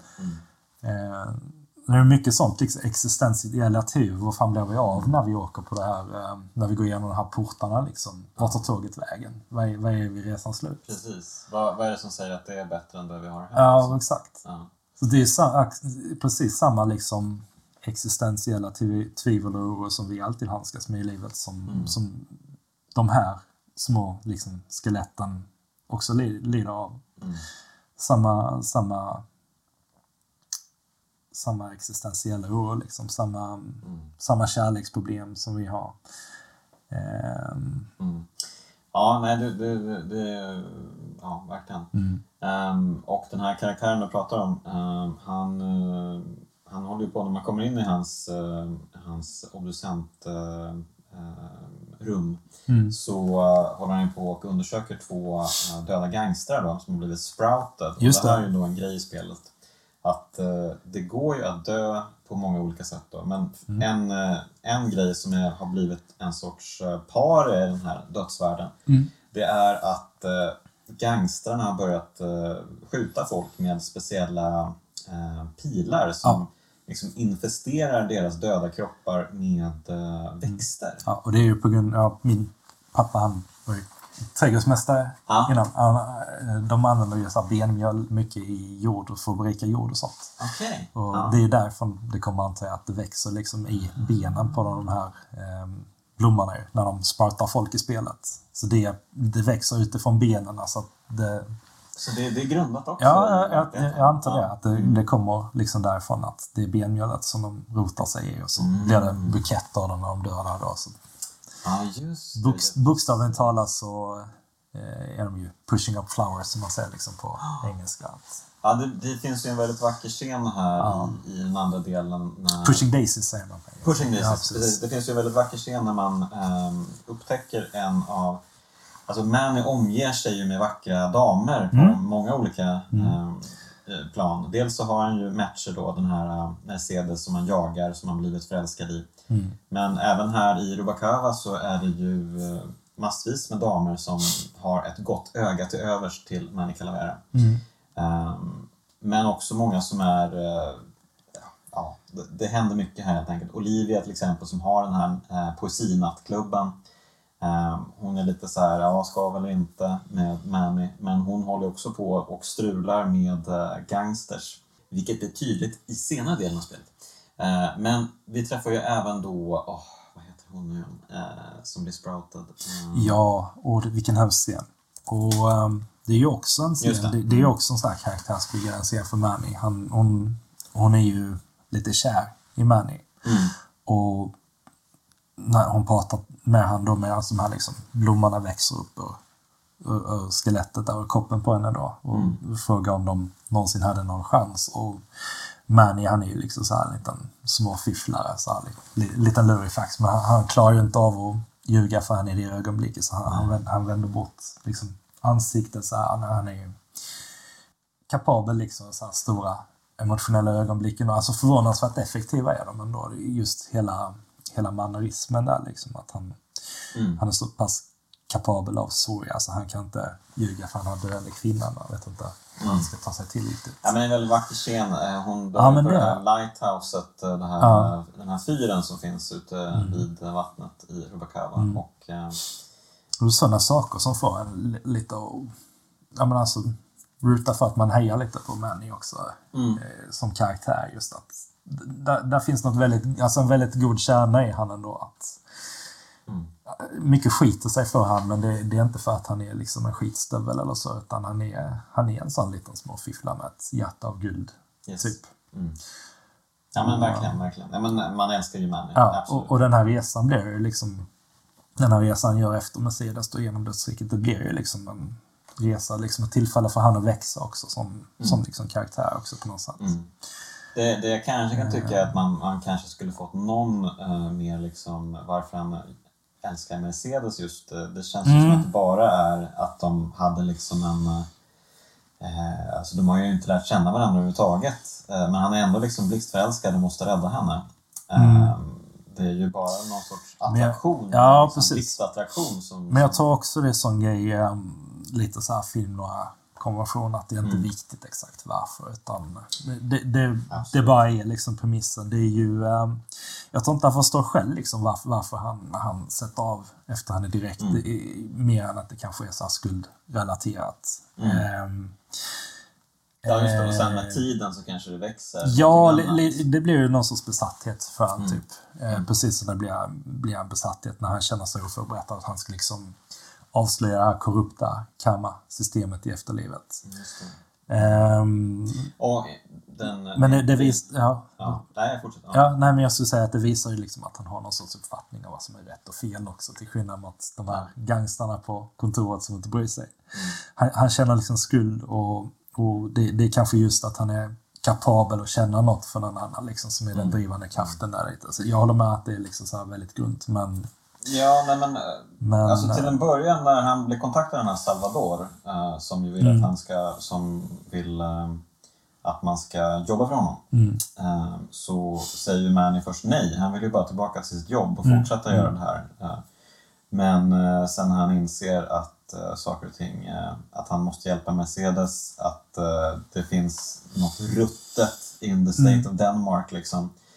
Så, så känner han ändå att eh, ja, ja, jag, får väl, eh, jag får väl hjälpa till här då. Men han är ju inte sådär eh, in liksom nej, nej, du, 100 procent. du, du löser det här duvpusslet när de, han vill ha sina medhjälpare, sina messengers. Den här Ja, de här duvorna, ja. Och sen efteråt så frågar han liksom Manny om han är kär i Mercedes. Men det är, det är också en sån filmgrej. Jag såg den här... ehm, vad, vad heter den med eh, den här um, Hitchcock-filmen med Ingrid Bergman och ehm, Gregory Mm. Peck. Du vet de är sy- såna psy, psyko, psykoanalytiker. Spellbound heter den. Spellbound, ja. ja. Och den är ju också, alltså det är ju en sån liksom filmkliché många gånger. Där, där har de två scener typ och, och sen är de kära bara sådär. Det, det händer liksom i, Mm. i Hollywoodfilmer. Är samma som vi, vi pratade om Double Indemnity innan när vi gick hit. Mm. Mm. Så den häromdagen. Det är också bara så här två scener och sen är han eh, huvudkaraktären kär i, i Mm. Barbara Savage. Liksom. Det, det, det, det, är lite så här konventioner också. Så att, Ja men absolut. Och det är precis som du säger också, det är inte viktigt heller Nej, att man ska köpa utan- deras nej. romantiska relation. Nej, utan precis. Det är, ju, det är ju atmosfären mycket Ja. Mm. i de här filmerna som är viktiga. Ja. Och kanske också framförallt dialogen. För det, det är något som Tim Schafer verkligen har influerats av, de här film noir ja. dialogerna som är eh, verkligen kulsprutesnabba, supervitsiga Mm. och eh, alltså supercharmiga. Och eh, det är lustigt, alltså Manny gör ju lite, eller Tim Schafer och Manny gör ju lite av en resa i spelet med tanke på att det är så himla mycket vitsiga grejer i början av spelet. Men Mm. Ja. sen så blir det gradvis mindre och mindre. Ja. I takt med att Tim Schafer lite växer som, eh, som Ja. manusförfattare. Och det är ju skönt för det blir liksom... Den här clownrutinen kan ju bli ganska jobbig efter ett tag annars. Ja, Men det känns inte liksom... is- Istället så känns det som Manny blir en väldigt så här... En väldigt... Alltså, han, han får lite fler dimensioner till sig. Han blir, han blir mer ifylld i konturerna som karaktär. Verkligen, verkligen. Just för att det inte bara är så här skämt på skämt utan han, han får lite emotionell tyngd. Ja. Och det är inte bara Manny då utan det är ju det är ju hur han agerar. Det är de andra karaktärerna runt omkring honom också. Framförallt Glottis då, som ehm, eh, är ju liksom i grunden en, en lite tragisk figur på många sätt. Alltså, Mm. bara, de här, han, är, han är ju Mannys enda vän liksom, i dödsriket. Mm. Och som du sa, han, han är ju en sån här stor nallebjörns liknande demon liksom. Mm. Eh, som, som bara följer efter honom för att han har något bättre för sig. Liksom. Men de, demoner de är ju inte mänskliga själar i det här spelet. Utan de är ju en sorts eh, alltså slavar som typ skapats av, av de styrande krafterna, om man ska säga. För att, ja, men de, de utför liksom sysslor, med, sådana meningslösa sysslor som invånarna själva inte vill- befatta sig med. Och, ehm, och han, han jobbar ju på garaget då i, i förare till Manny till början men efter ett tag så har han ju ingen funktion längre för han behöver inte köra han medan han väntar i, i Rubacava, va? Mm, den nej. hamnstaden. Och han har inget annat att göra så istället förvandlas han då till jazzpianisten, alltså den här um, motsvarigheten till Sam i Casablanca som sitter och Mm, mm, den här eh, färgade mannen sitter och spelar pianot där i Rikscafé. Mm. Och ehm, det, det är ju för att de inte har någon användning för mekaniker i en billös stad liksom. Mm.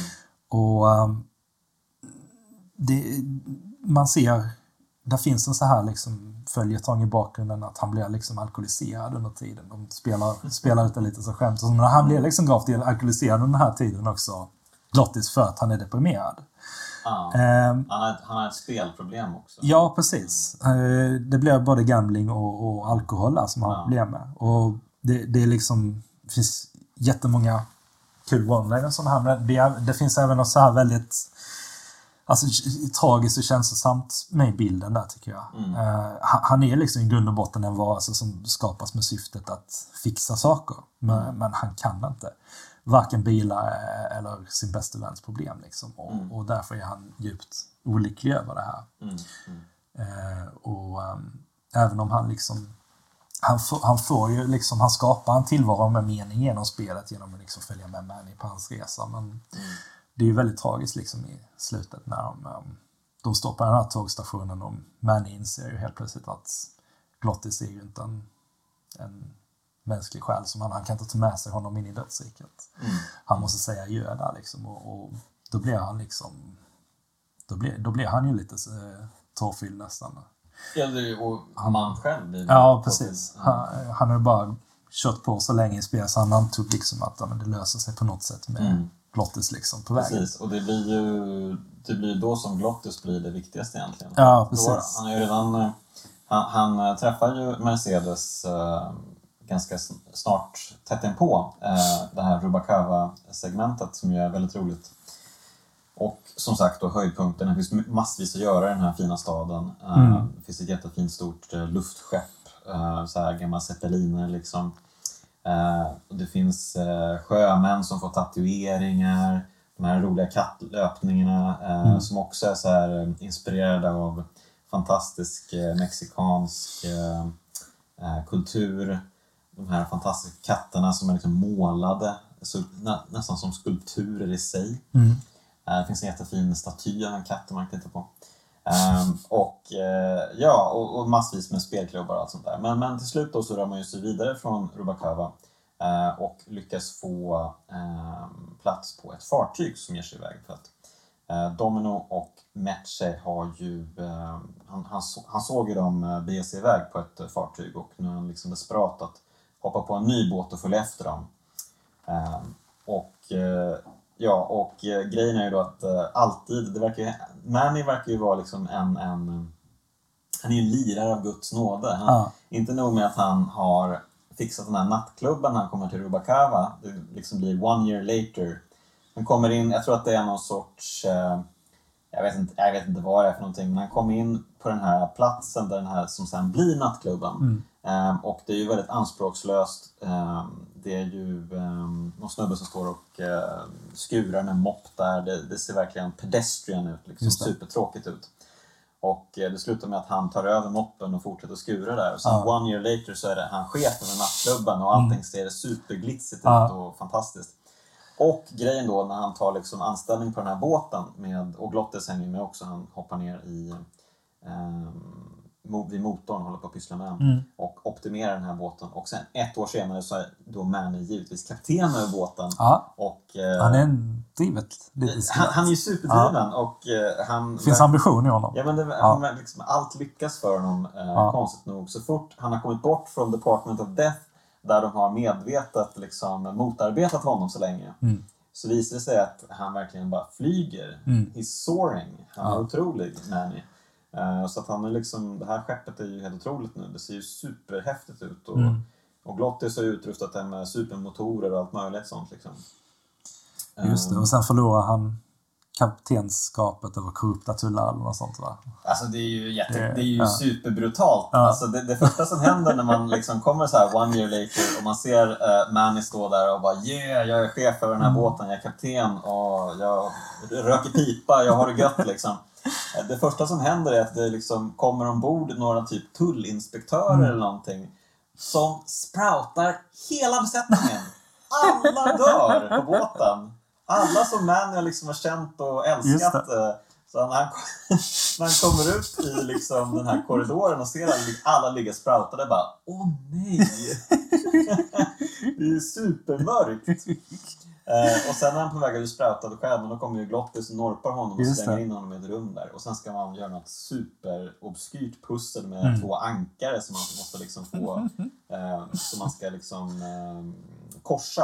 Så Ja. att eh, de i sig då kan se till att skära upp båten så att båten sjunker med de här lönnmördarna, de här tullinspektörerna, eh, till, till botten av havet. Ja. Och då fortsätter man ju resan på botten av havet. Mm. Just det. det är jättefint. Ja. Det, det tar aldrig liksom slut. Det Nej. finns liksom ingen slut. Nej, jag menar har man inga lungor så vad ska Ja, man exakt. med liksom? Det- Exakt, det är bara att fortsätta. eh, så då stöter de på en, eh, en... Först stöter de på en eh, kul gubbe som har liksom gått i cirklar i, jag vet inte hur länge. Ja. Men, men han tror ju då, för det finns ju en ljuskälla här nere, eh, långt bort. Och han tror att det är månen Mm, som just är det. hans den här ljuskälla. Men inser ju, nej men det där ser ut att vara någon pärla eller någonting. Något, något som lyser här nere. Alltså månen är ju där uppe. Där är ju rakt fram liksom. Mm. Så den här killen har gått liksom i cirklar runt den här och trott att det är månen i eh, ett par år säkert. Så, men Manny får ju styr, styr, på det hela så att de går mot den här liksom lysande punkten istället. Ja. Och då kommer de till den här, um, jag tror någon sorts ubåt som Just en bläckfisk har tagit Ja. över. Det är så många fina detaljer i det här Ja. Och det är ju också, det är också en sån grej från Jules Verne. Ja, Ja. just ehm, det. Vad heter den, eller vem var det som gjorde den här filmen på 40-talets uh, 20 000 Leagues The Sea? Ehm, jag tror att den kom 59 eller någonting. Om du tänker på den med Peter Lorre. Ja! Exakt skulle jag komma till. Ja. Ja, men, ja det var kanske 50-talet. Ja, Ja, sent 50-tal var det Mm. kanske. precis. Och Kirk Douglas. Fan vad många bra akvatiska filmer de gjorde på 50-60-talet. Jag gillar den. Det, alltså, det är ju en Disney-film, så Ja, ja. den är ju väldigt så här... äh, Men det, tame, ja, men det, det är en, det är en live, livefilm. Den är inte animerad som sagt. Eh, nej, Nej. precis. Ja, men den är jättecharmig. Men det är ju den här liksom bläckfiskaktiga ubåten Mm. som de beskriver i böckerna också. Mm, ja. precis, med Nautilus där. Ja, Ja, precis. Eh, så att, eh, ja. Men, och sen till slut så kommer de till eh, eh, typ the edge of the world. Det är liksom ett stort vattenfall. Mm.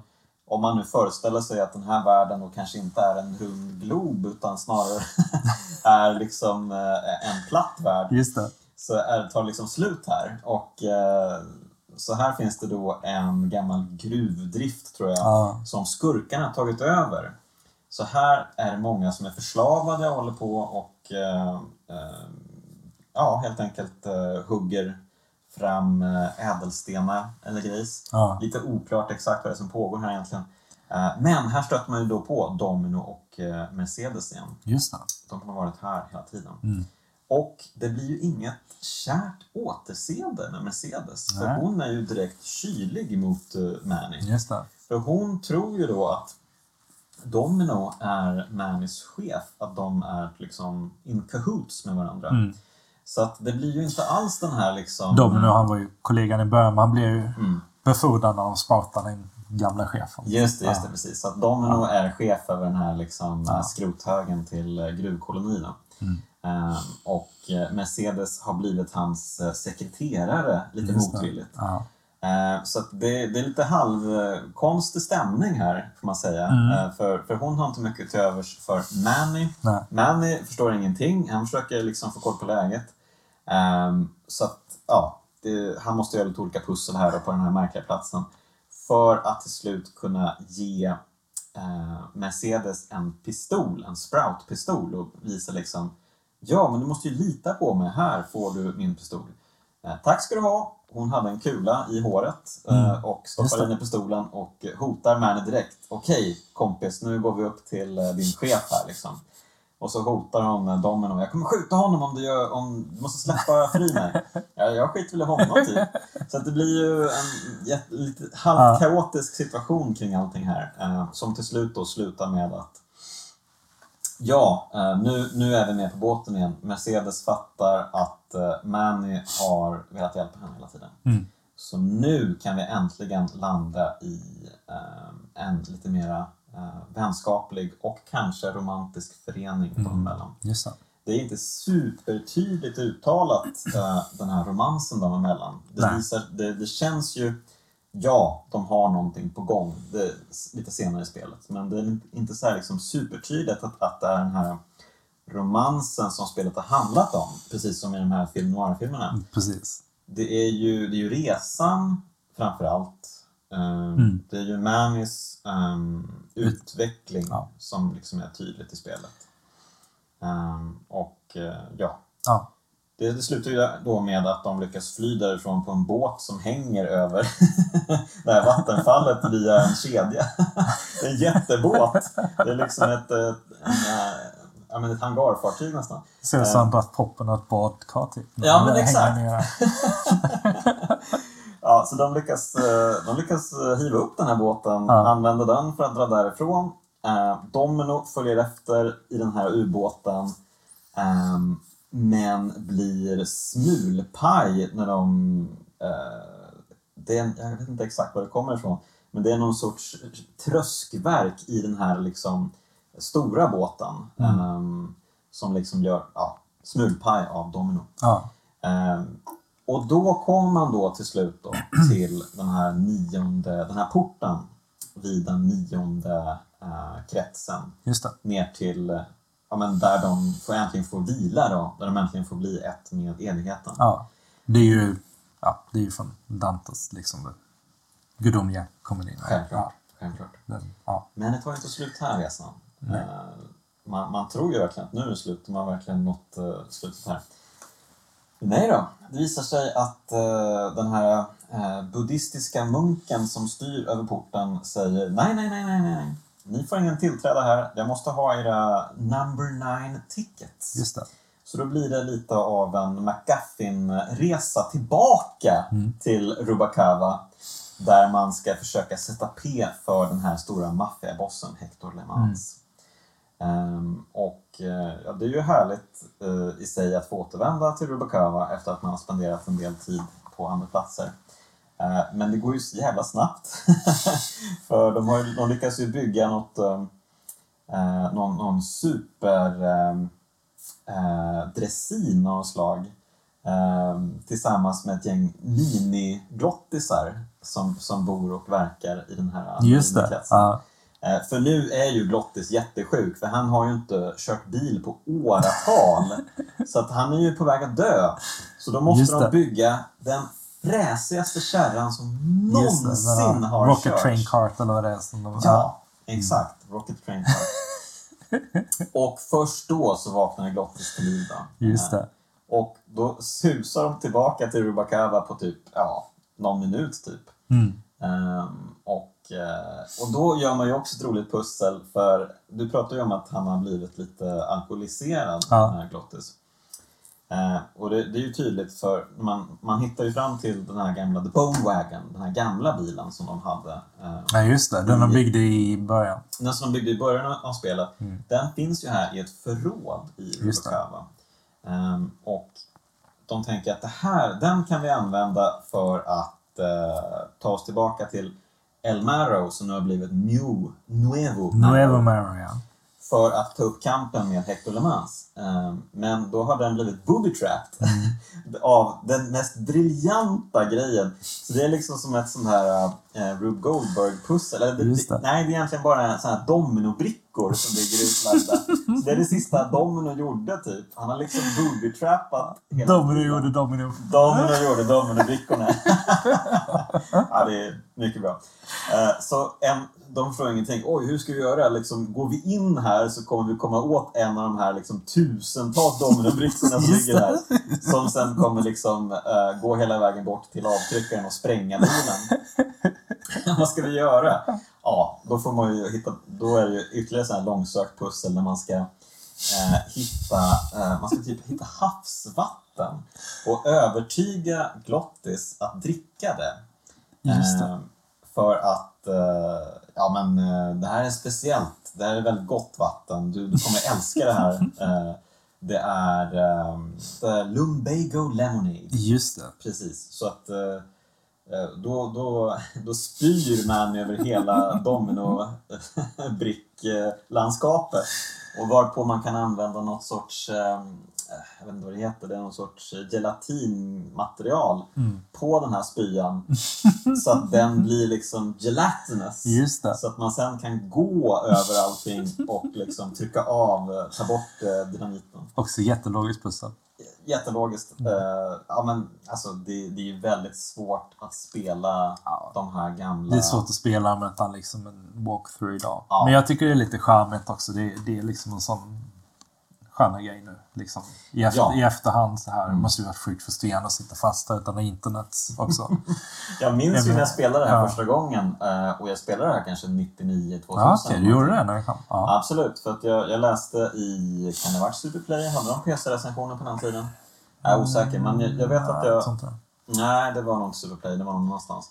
Men det kanske kom på någon eh, så här typ skiva eller någonting. Um, någon demoskiva. Ja, det fanns det här spelet. Och så tänkte jag, oj det här var ju superspeciellt, jag måste spela det här. Mm.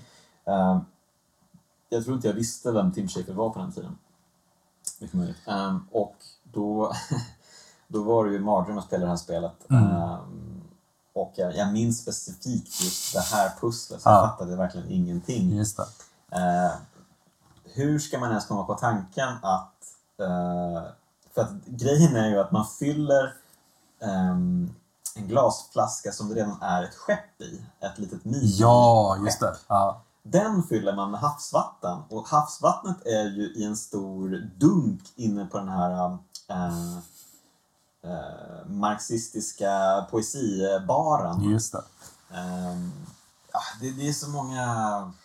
Man fattar verkligen ingenting hur, hur det här kunde gå igenom och hur folk kunde lösa Ja. de här grejerna. Det var ju mycket sånt i äventyrsspel på, i den eran också. Mm. Var det, var det Broken Sword där man, ehm, man skulle ta typ man skulle raka en katt för att limma fa- fast mustasch på sig eller något sånt. Det. Ja, säkert. Eh, så att, eh, ja. eh, mm. Pusslen är väl sådär, de är ju roliga Mm. Ja. om man har koll på vad man ska göra. Då är de ju superroliga. Ja. De, det finns ju... ehm, alltså det skrivna materialet är ju Mm. fantastiskt. Sen är liksom alla liksom delar hur man ska göra och så Ja. mindre bra kanske. Ja.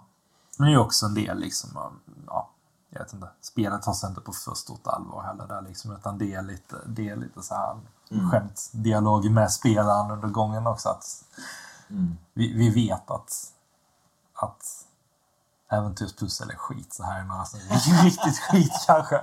Jag tänkte kanske inte rakt ut så, men det, man får lite den känslan ibland att "Nej, vi vet vi inte får ihop det bättre än så här. Så bara play along typ. Det här är BS, vi vet. Men, Ja. men, men eh, det är kul ändå. Ni, Ja. ni, ni, ni, Ja. har, ni, ni är redan liksom in on it med oss. Så att, eh, det är bara Ja, precis. på, liksom. Men just ap- apropå den här poesiklubben. Jag Mm. älskar ju det här att eh, när man är i Rubakava år två Mm. och eh, springer runt bland olika saker och försöker lösa olika pussel. Eh, Så kan man ju prata med Olivia som är liksom chef för den här poesiklubban slash marxistiska baren. Eh, och så kan man typ be henne om en poesiframträdande. Mm. Och då säger hon först nej, Då säger man igen, "Ja, men snälla kan du inte lä- läsa upp? Och så klipp till diktuppläsning. Jag älskar att läsa upp dikter liksom. Och så läser de något helt banalt. Och för po- poesiklubbar så knäpper man ju med fingrarna för Mm. att eh, applådera. Mm. Men här så har ju alla benknotor. Just det. Så att det låter som maracas snarare. Det är en sån himla fin detalj. Jag älskar det. Åh. Ja, fantastiskt. Och det är ju det är såklart proppfullt med sådana detaljer Ja. i det här spelet. Verkligen. Nej, vi måste ju prata om slutet också, för det är ju så jävla snyggt slut på det här Mm. spelet. Eh, och då pratar jag kanske inte om just slutet vid eh, den här eh, porten då, ner till den nionde undervärlden. Utan Okej. när man kommer tillbaka till Nuevo Marrow Mm. och ska göra upp med Hector Lamans. Det är ju fantastiskt. Eh, kanske inte i början när man liksom kommer tillbaka till kontoret, Department of Death. Och eh, man jagar Hector LeMans upp för den här liksom eh, eh, upp på taket och man tidigare liksom var tvungen att gräva i fågelspillning för Just att hitta det. någonting. Det var en, eh, på tal om eh, Tim Schafer, han hade en massa så här tempjobb innan när Ja. han blev spelutvecklare. Ett av de tempjobben var att eh, han var anställd på något, eh, något företag eh, i San Francisco. Mm. Hela hans jobbeskrivning var att gå upp och rensa taket med en spade från fågelskit. För det var så här, eh, det var 20 centimeter duvspillning som hotade Mm. hela taket skulle baka in. Så han fick Ja. upp där och när han stod där och grävde så hittade han så här små duvskelett i spillningen ibland. Ja, det kanske också Ja, inspirerade han, till- ja, men han tänkte liksom att om jag någonsin gör ett, ehm, ett spel så ska jag liksom um, ska jag skildra liksom eh, hur, hur, hur, ja, precis. Hur skadlig fågelskit kan vara. Mm. Jag tror han ville ha mer fågelspinning på det här taket än det blir i spelet också. Mm. Men, ehm, Ja, men man, man får ju tag på de här biljetterna då. En, Ja. en hel portfölj med number nine tickets. just det. Och då tänker man, nu är allting klart, klappat och klart. Mm. Eh, vi, vi kan ta oss tillbaka till eh, den nionde porten till den nionde underjorden. Mm. Eh, men när man försöker göra det så dyker Olivia upp och hon visar sig vara in cahoots med Hector LeMans. Just det, hon är hans flickvän. Eh, ja, Mm. och eh, grejen med Olivia är att hon även har... Eh, ehm, hon hakade ju på när vi åkte iväg från Rubacava tillbaka till Nuevo Marrow. Eh, så pratar man lite med henne och säger ja men ska du, ska du med och hjälpa till i revolutionen mot eh, Hector LeMans? Just det. För han den här sköne Salvador, den Mm. här gerillaledaren, eh, han är ju liksom eh, the spearhead för hela den här revolutionen. Mm. Så hon är väldigt sugen på att få träffa den här Salvador. Just det. Men eftersom hon är en skurk in disguise så har hon ju, eh, hon har ju kapat huvudet på honom. Så att eh, han ligger ju, hans huvud ligger i baksätet på den här bilen som hon sen slänger in Manny i. Eh, hon kidnappar ju Manny också. Och sen så kör de då ut till... Ah, det är ju så vackert. Det, det är natt, det är stjärnfylld himmel. Och sen är det då det här växthuset och de här Just fina det. ängarna. De här Ja. böljande fina ängarna. Och de parkerar ju bilen i förgrunden. Mm. Så man ser den liksom stort um, uppspärrad. Och sen så ser man växthuset i, i, långt bort i bakgrunden. Och de här fina böljande uh, ängarna. Och eh, det är ju massvis med blommor överallt. Och det är ju för att det är så mycket ben i jorden. För här har ju Hector LeMans begravt alla sina Här har han begravt alla offren ja, som han sproutat. Alla offer, alla som har alla, allas eh, number nine tickets.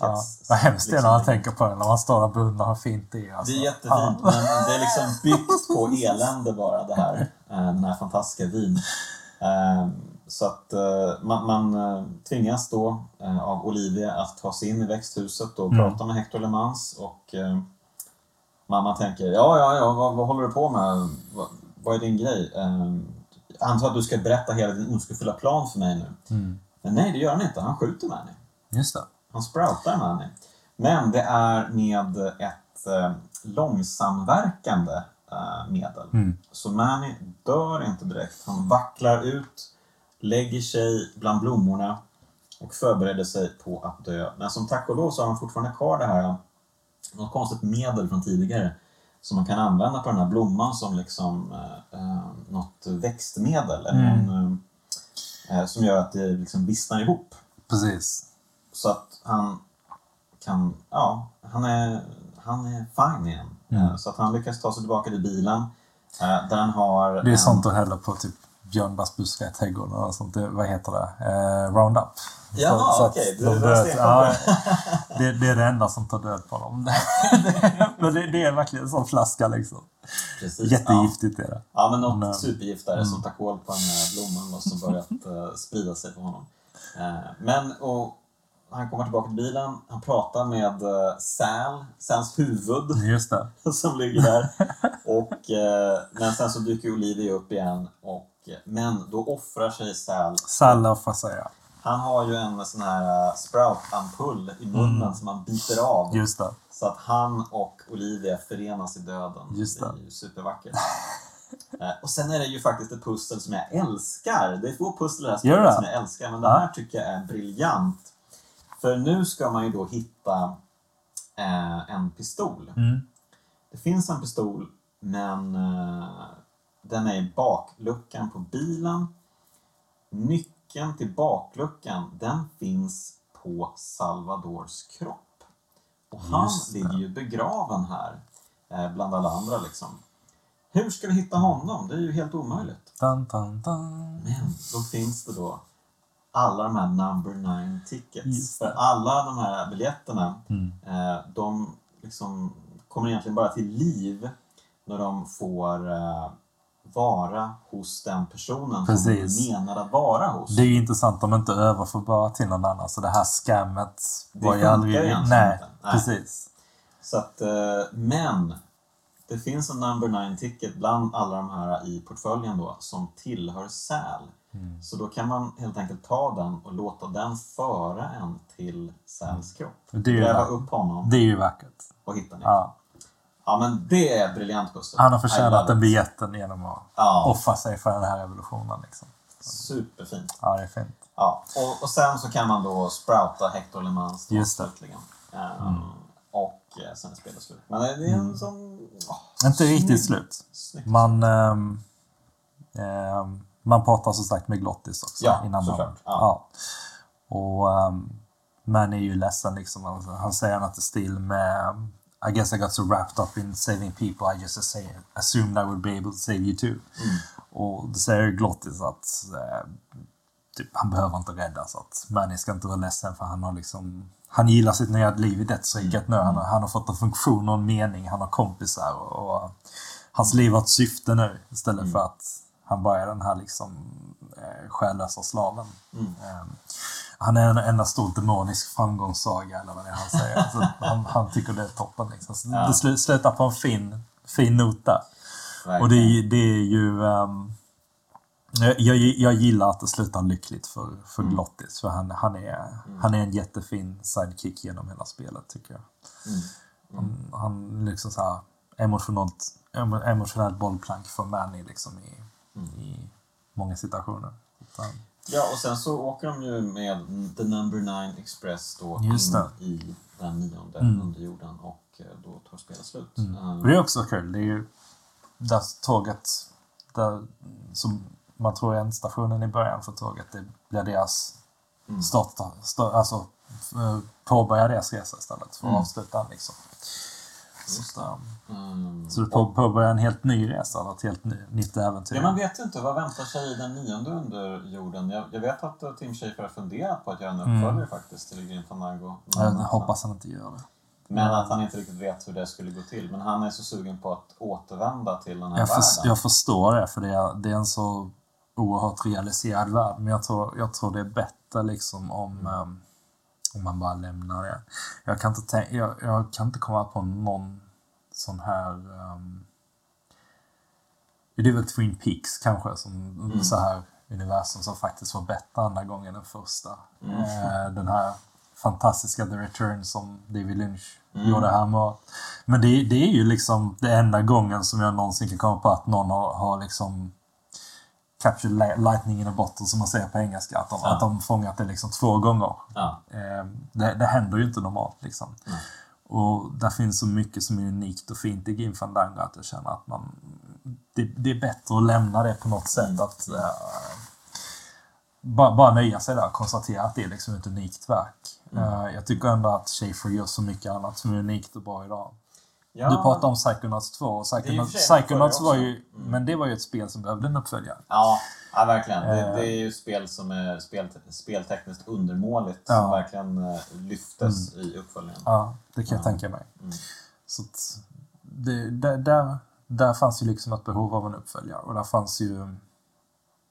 Det, det, det var lite lättare liksom att hitta nya storyinslag där kanske. Men, men vad känner du då om den här Monkey Island 3 då, som Ron Gilbert ska göra?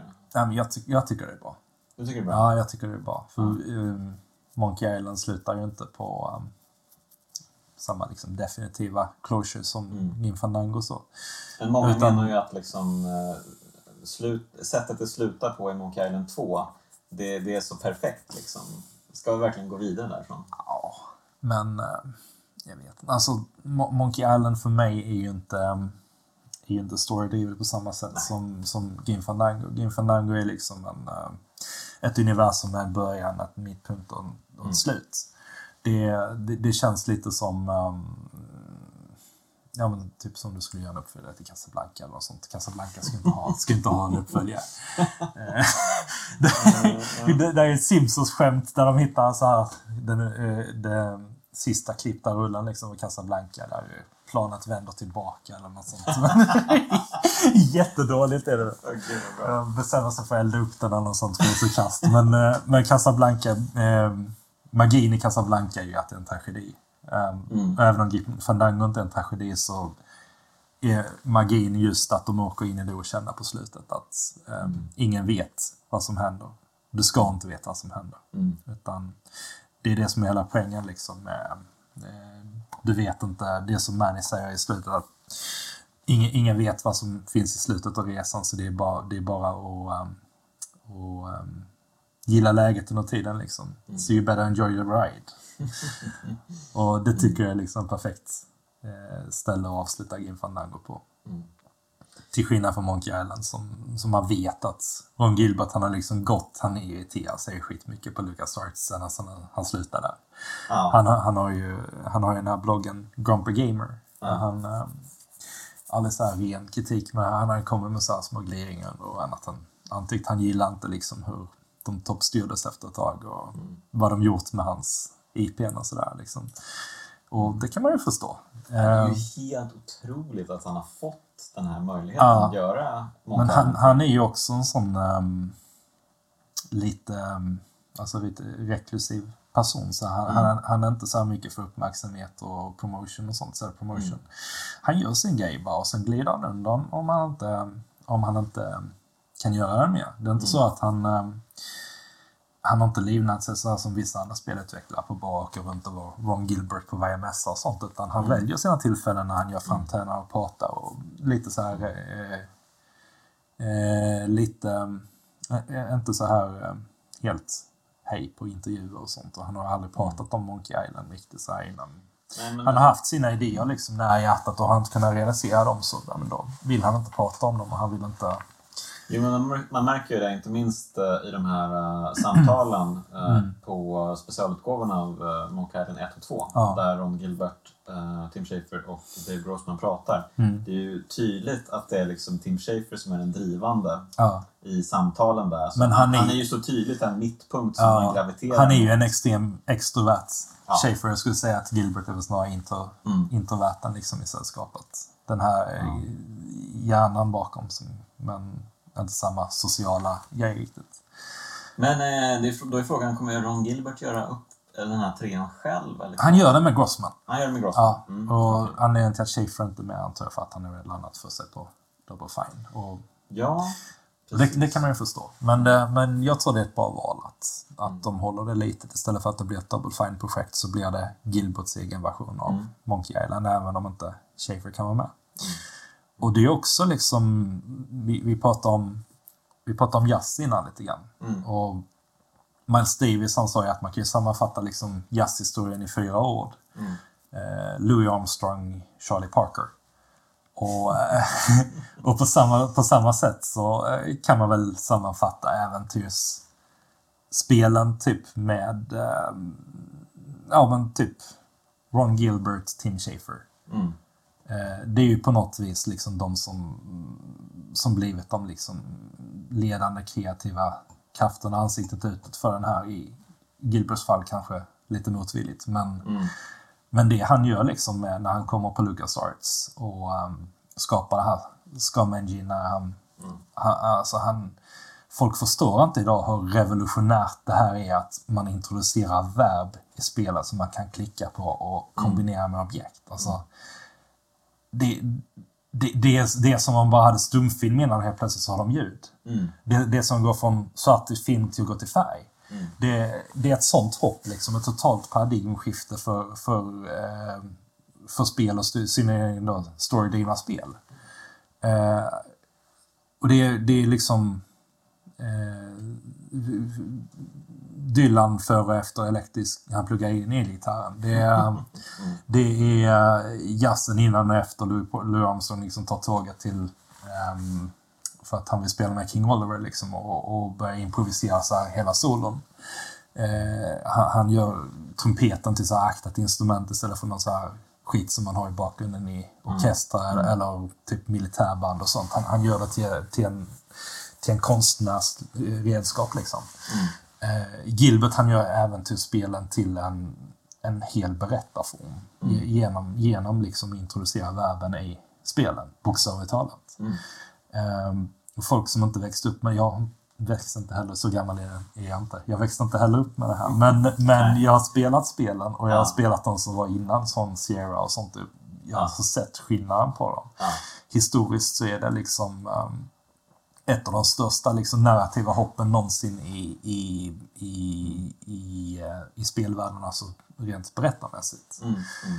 Eh, och det är ju just Gilbert som kommer in där och sen är det han skapar, han åstadkommer det här skiftet. Och sen kommer Schaefer och fulländar det liksom med det här, det här perfekta penseldraget i Green Fandango någonstans som toppen liksom av stjärnan av den här hela berättarformen, hela den här konstformen, liksom äventyrsspelen. Det är ju det är det här penseldraget signerat av mästaren liksom själv med, med det här det är, det är där man placerar liksom Gim Fandango idag och hur man ser, hur man ser på Ron Gilbert. Så att han gör nytt spel idag, det är ju kommer jag antagligen inte få samma genomslagskraft. Men, men det, det, jag tycker det är fint.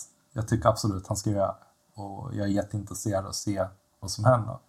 För skalar man av allting annat från uh, de här tidiga spelen på LucasArts som Secret of Monkey Island och sånt så är de sjukt kul framför allt. Mm. Och humor är någonting som saknas väldigt mycket i spel idag. Mm. Ehm, Det så. saknas överhuvudtaget. Det- Det är väldigt lite bra komedi, film och litteratur och sånt också. Det, är, det är lite... Det är också lite av en förlorad konstform i takt med att kanske satir tagit över för mycket. Mm. Och verkligheten är så pass sjuk så satiren är inte längre effektiv Nej, när är det är verkligheten är värre. Ja. Men eh, Gilbert behärskar verkligen komedi och Schaefer behärskar komedi och Grossman som är den lite tredje undan gömda personen här som också hade stor del i, i många av de här LucasArts-äventyren. Han, han är också en fena på att liksom skriva komedi och göra kul spel. Och, så jag hoppas verkligen på att de gör det här spelet så roligt de kan. Ja, och vi hoppas givetvis att Tim Schafer fortsätter göra spel också. Ja, verkligen. Ja, men det här kanske är hans magnum opus. Ehm, Ja. Absolut, Psychonauts 1 och 2 är ju bra, men de är ju de är inte i närheten av Alltså, Tim de, Fandango. de är så fan, det är så, det är samma grej. Alltså, det är så fantastiska världar i dem. Det är, Ja, men det är det. det Han här, bygger ju världar, Tim Schafer. han, han gör ju det. Mm. Och där finns så få människor som verkligen är kapabla till att mejsla ut sina egna universum på det sättet. Mm. Nu är han ju inte helt ensam. Vi pratar om Peter McConnell också som gjorde soundtracket. Och där är jättemånga liksom illustratörer och sånt som är med och tillverkar spelen också. Men just Mm. Den här liksom visionen av det. Det är inte många som kan realis- realisera en värld på papper Mm. eh, på det sättet som han gör. Liksom. Och att han gör det gång på gång på gång. Mm. Även de här lite mindre, mm, till exempel Bro Broken, vad heter det? Brutal, Brutal Legend. Mm. Ja, jag vet. Det, Det enda spelet som fick 11 av 10. Så det fick 11 av 10 av någon jävla Superplay. Det är som en Ghost to Eleven. Det, här, eh, det är den här... ehm, Klassiska Spinal Tap-grejen. Just det, ja, Spinal Tap.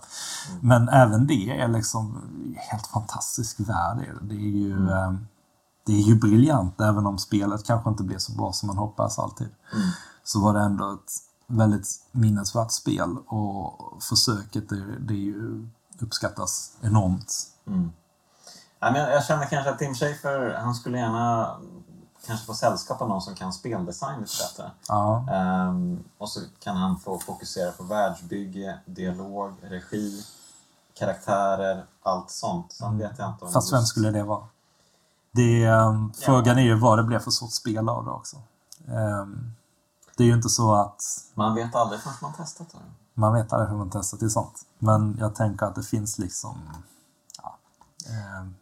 The Witcher, Skyrim och så vidare. Det är inte så att de är briljanta story, storytellers de här heller. Utan det är... Eh, Ja, men om du skulle ta och... eh, Du har ju redan gjort det i och för sig. Men eh, om du ska sammanfatta då vad, eh, vad, varför det är ett kraftspel. Uh, Game Commander. eh, ja, men det är ett kraftspel just på grund av att det är eh, den kreativa piken av... Eh, på den kanske mest kreativa berättarmässiga perioden då i spelhistorien. Eh, som var liksom den här eh, urkraften som liksom välde ut ur LucasArts på eh, där mellan skarven på 80-90-tal och framåt till slutet där.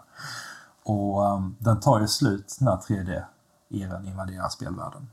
Um, Grim Fandango är ju 3D, det är det enda 3D-spel som LucasArts gjorde. Just det. Ehm, Mm. innan de la ner. Och ehm, det har vi fått oförtjänt rykte om och tagit död på deras äventyrsdivision där, för den hade väl gått i graven oavsett antar jag. Jag Så istället så ska man kanske vara tacksam för att man fick det här sista magiska liksom, eh, spelet, det här verket som fullbordade alla löften och all potential som kanske fanns i den här eh, berättarformen. Precis som, ja men det är liksom, precis som spelet själv så är det en svunnen era liksom. Den kommer inte tillbaka. Det, det är som, det är som Jazz gör med Duke Ellington. Det är med det, det, det existerade vid något tillfälle för att det kunde existera just då. Och det kan inte existera längre. Men vi, vi tittar tillbaka på Grim Fandango nu, du och jag, när vi spelar det här och vi ser ju fortfarande storheten i det. Vi ser hur fullkomligt unikt och magiskt det är alla, så många år senare. Liksom. Det är ju fortfarande inget som liknade någonstans. Och det är inte bara... Man, man, man pratar ofta liksom om att det, det, det är så missriktat för folk säger när, när de ska... Det, det blir en så här bakvänd komplimang ibland när de ska prisa spelet. Det, hade varit, det här hade, det är så bra så det skulle kunna vara en film. Eller det skulle kunna vara en bok. Grim Fandango hade inte kunnat vara en bo- bok. Det hade inte kunnat vara en film. Det, det hade bara kunnat existera som spel i just den form det gör. Och det gör, det gör nå- det till något mycket större och mycket viktigare än någonting som, som bara kan adapteras och omformas överallt. Det är liksom en produkt av sin tid, av folket som gjorde det. Eh, och av liksom de omständigheter som det kommer från. Eh, allting bara föll på plats och det här hände. Och, och där, därför tycker jag det är kraftspel som vi kan titta tillbaka på idag och säga att eh, ja, men det här är liksom, det, det, det är en del av arvet i spelvärlden helt enkelt. Det är, ehm, det, det är något som visar på hur mycket, mycket potential och kreativitet där finns i mediet på något sätt. Och det visar på hur fruktansvärt roliga spel kan vara och det tycker jag är viktigt. Jag tycker det är jätteviktigt. Um, spel ska vara kul. Uh, inte bara kul att spela rent spelmekaniskt utan de, de, de ska få dig att skratta och, och gråta. Um, de, de ska kunna väcka sådana känslor också. Inte bara, uh, inte bara gå så här i gråskalor som svåra indiespel ibland gör. Att de, de satsar mycket på tragedi och, och så här. Utan, ehm, Eller å andra sidan bara satsa på belönings... Ja, precis. Ant, antingen så har det liksom snabba belöningsmekanismer, det här med ja, man, Tetris, eh, Ja, ehm, King och så vidare, liksom Candy Crush. Att Ja. Dopamin kickar i hjärnan, eller så har du indiespel som kanske blir lite för svåra och dystra för sitt eget bästa. Men du har inte många spel som Gim Fandango som får dig att skratta rakt ut. Liksom. Ja. Och det är allting. Det är liksom allt från, um, från, från skämten själv till de här små mannerismerna i karaktärerna som du, mm. du säger. Mm. Så när, den här Salvador Limones, när han pratar med Manny första gången så hon sekreteraren nämner um, den här uh, Hector LeMans då första gången och ja. då då lutar sig typ Salvador Limones in i bild så här och tittar in i skärmen och säger I wonder who this Hector could be. Hmm, så här så stryker han hakan precis. Ja, han, han bara kommenterar att det här är en viktig liksom, karaktär. Så mm. Det är sådana här små liksom, egenheter som de håller på med. Det, ja. det, det, är så väldigt lätt att förälska sig i det här spelet. Och mm. det, det, är ingen förälskelse som bara så släpper sen utan det är liksom något som ja, men det är med dig hela livet. Liksom i dina minnen. Och um, när man återvänder till det så är det inte ett sämre spel. Och det är inte en sämre upplevelse för så lång tid har gått. Och man känner, man känner att den är väldigt tidsbunden men det innebär inte ett sämre. Precis som du kan fortfarande se på gamla Star Trek avsnitt från 60-talet idag, liksom the original, original series. Lite mer debatable där kanske, vissa avsnitt. Viss, vissa avsnitt, men där, där, fin, där finns ändå väldigt, alltså kaff, alltså själva kärnan i det är ju fortfarande samma tre comparators med Kirk, Spock och, och mm. McCoy liksom. Men deras äventyr, även om liksom effekterna blir gamla och, um, och um, avsnitten, kostymerna knakar lite i sömmarna så, här, så mm. det, finns, det finns någonting där som fortfarande liksom mm. är kapabelt att nå fram till det. Ja men framförallt de här film noir-filmerna är ja. lika bra. Ja, ja, ja, ja precis. Ja. Ja. Både jag Jonas har läst en del filmvetenskap. Ja, vi, så, vi, vi, har ja. ju, eh, vi har ju förtjusats över alla dessa referenser mm, från, från filmerna i det här spelet. Och ja. Tim Schafer har ju själv sagt att det finns eh, hur många filmer som helst. Och framförallt, jag blev extremt sugen på att se Sweet Smell of Success, en mm. film jag inte sett faktiskt. Som ska vara liksom den huvudsakliga inspirationskällan mm. för mycket av dialogerna i det här. Jag kan se den med Johansson. Ja, vi kanske ser den Johansson. Ja. Ehm, så att eh, ja, det, det, är ett, eh, det är ett spel som, eh, som bara ger och ger och ger och ett spel som får en att må bra. Ja. Så är det. Ja. Eh, men, tack så mycket Carl-Johan för att du var med i Kraftspelningen. Tack själv. Jättetrevligt. Och tack så mycket du som lyssnat för att du lyssnar. Även ett stort tack till de finfina pojkarna i Bitpopbandet 047 som gör musiken till Kraftspelen. Um, ja, och om du känner för att följa Kraftspelen på sociala medier så finns jag på Twitter, Facebook och Instagram. Um, om du går in på Instagram så brukar jag tisa nästa veckas spel och nästa veckas gäst där. Så att, uh, det är bra att följa. Hörni, tack så mycket. Vi hörs igen nästa vecka.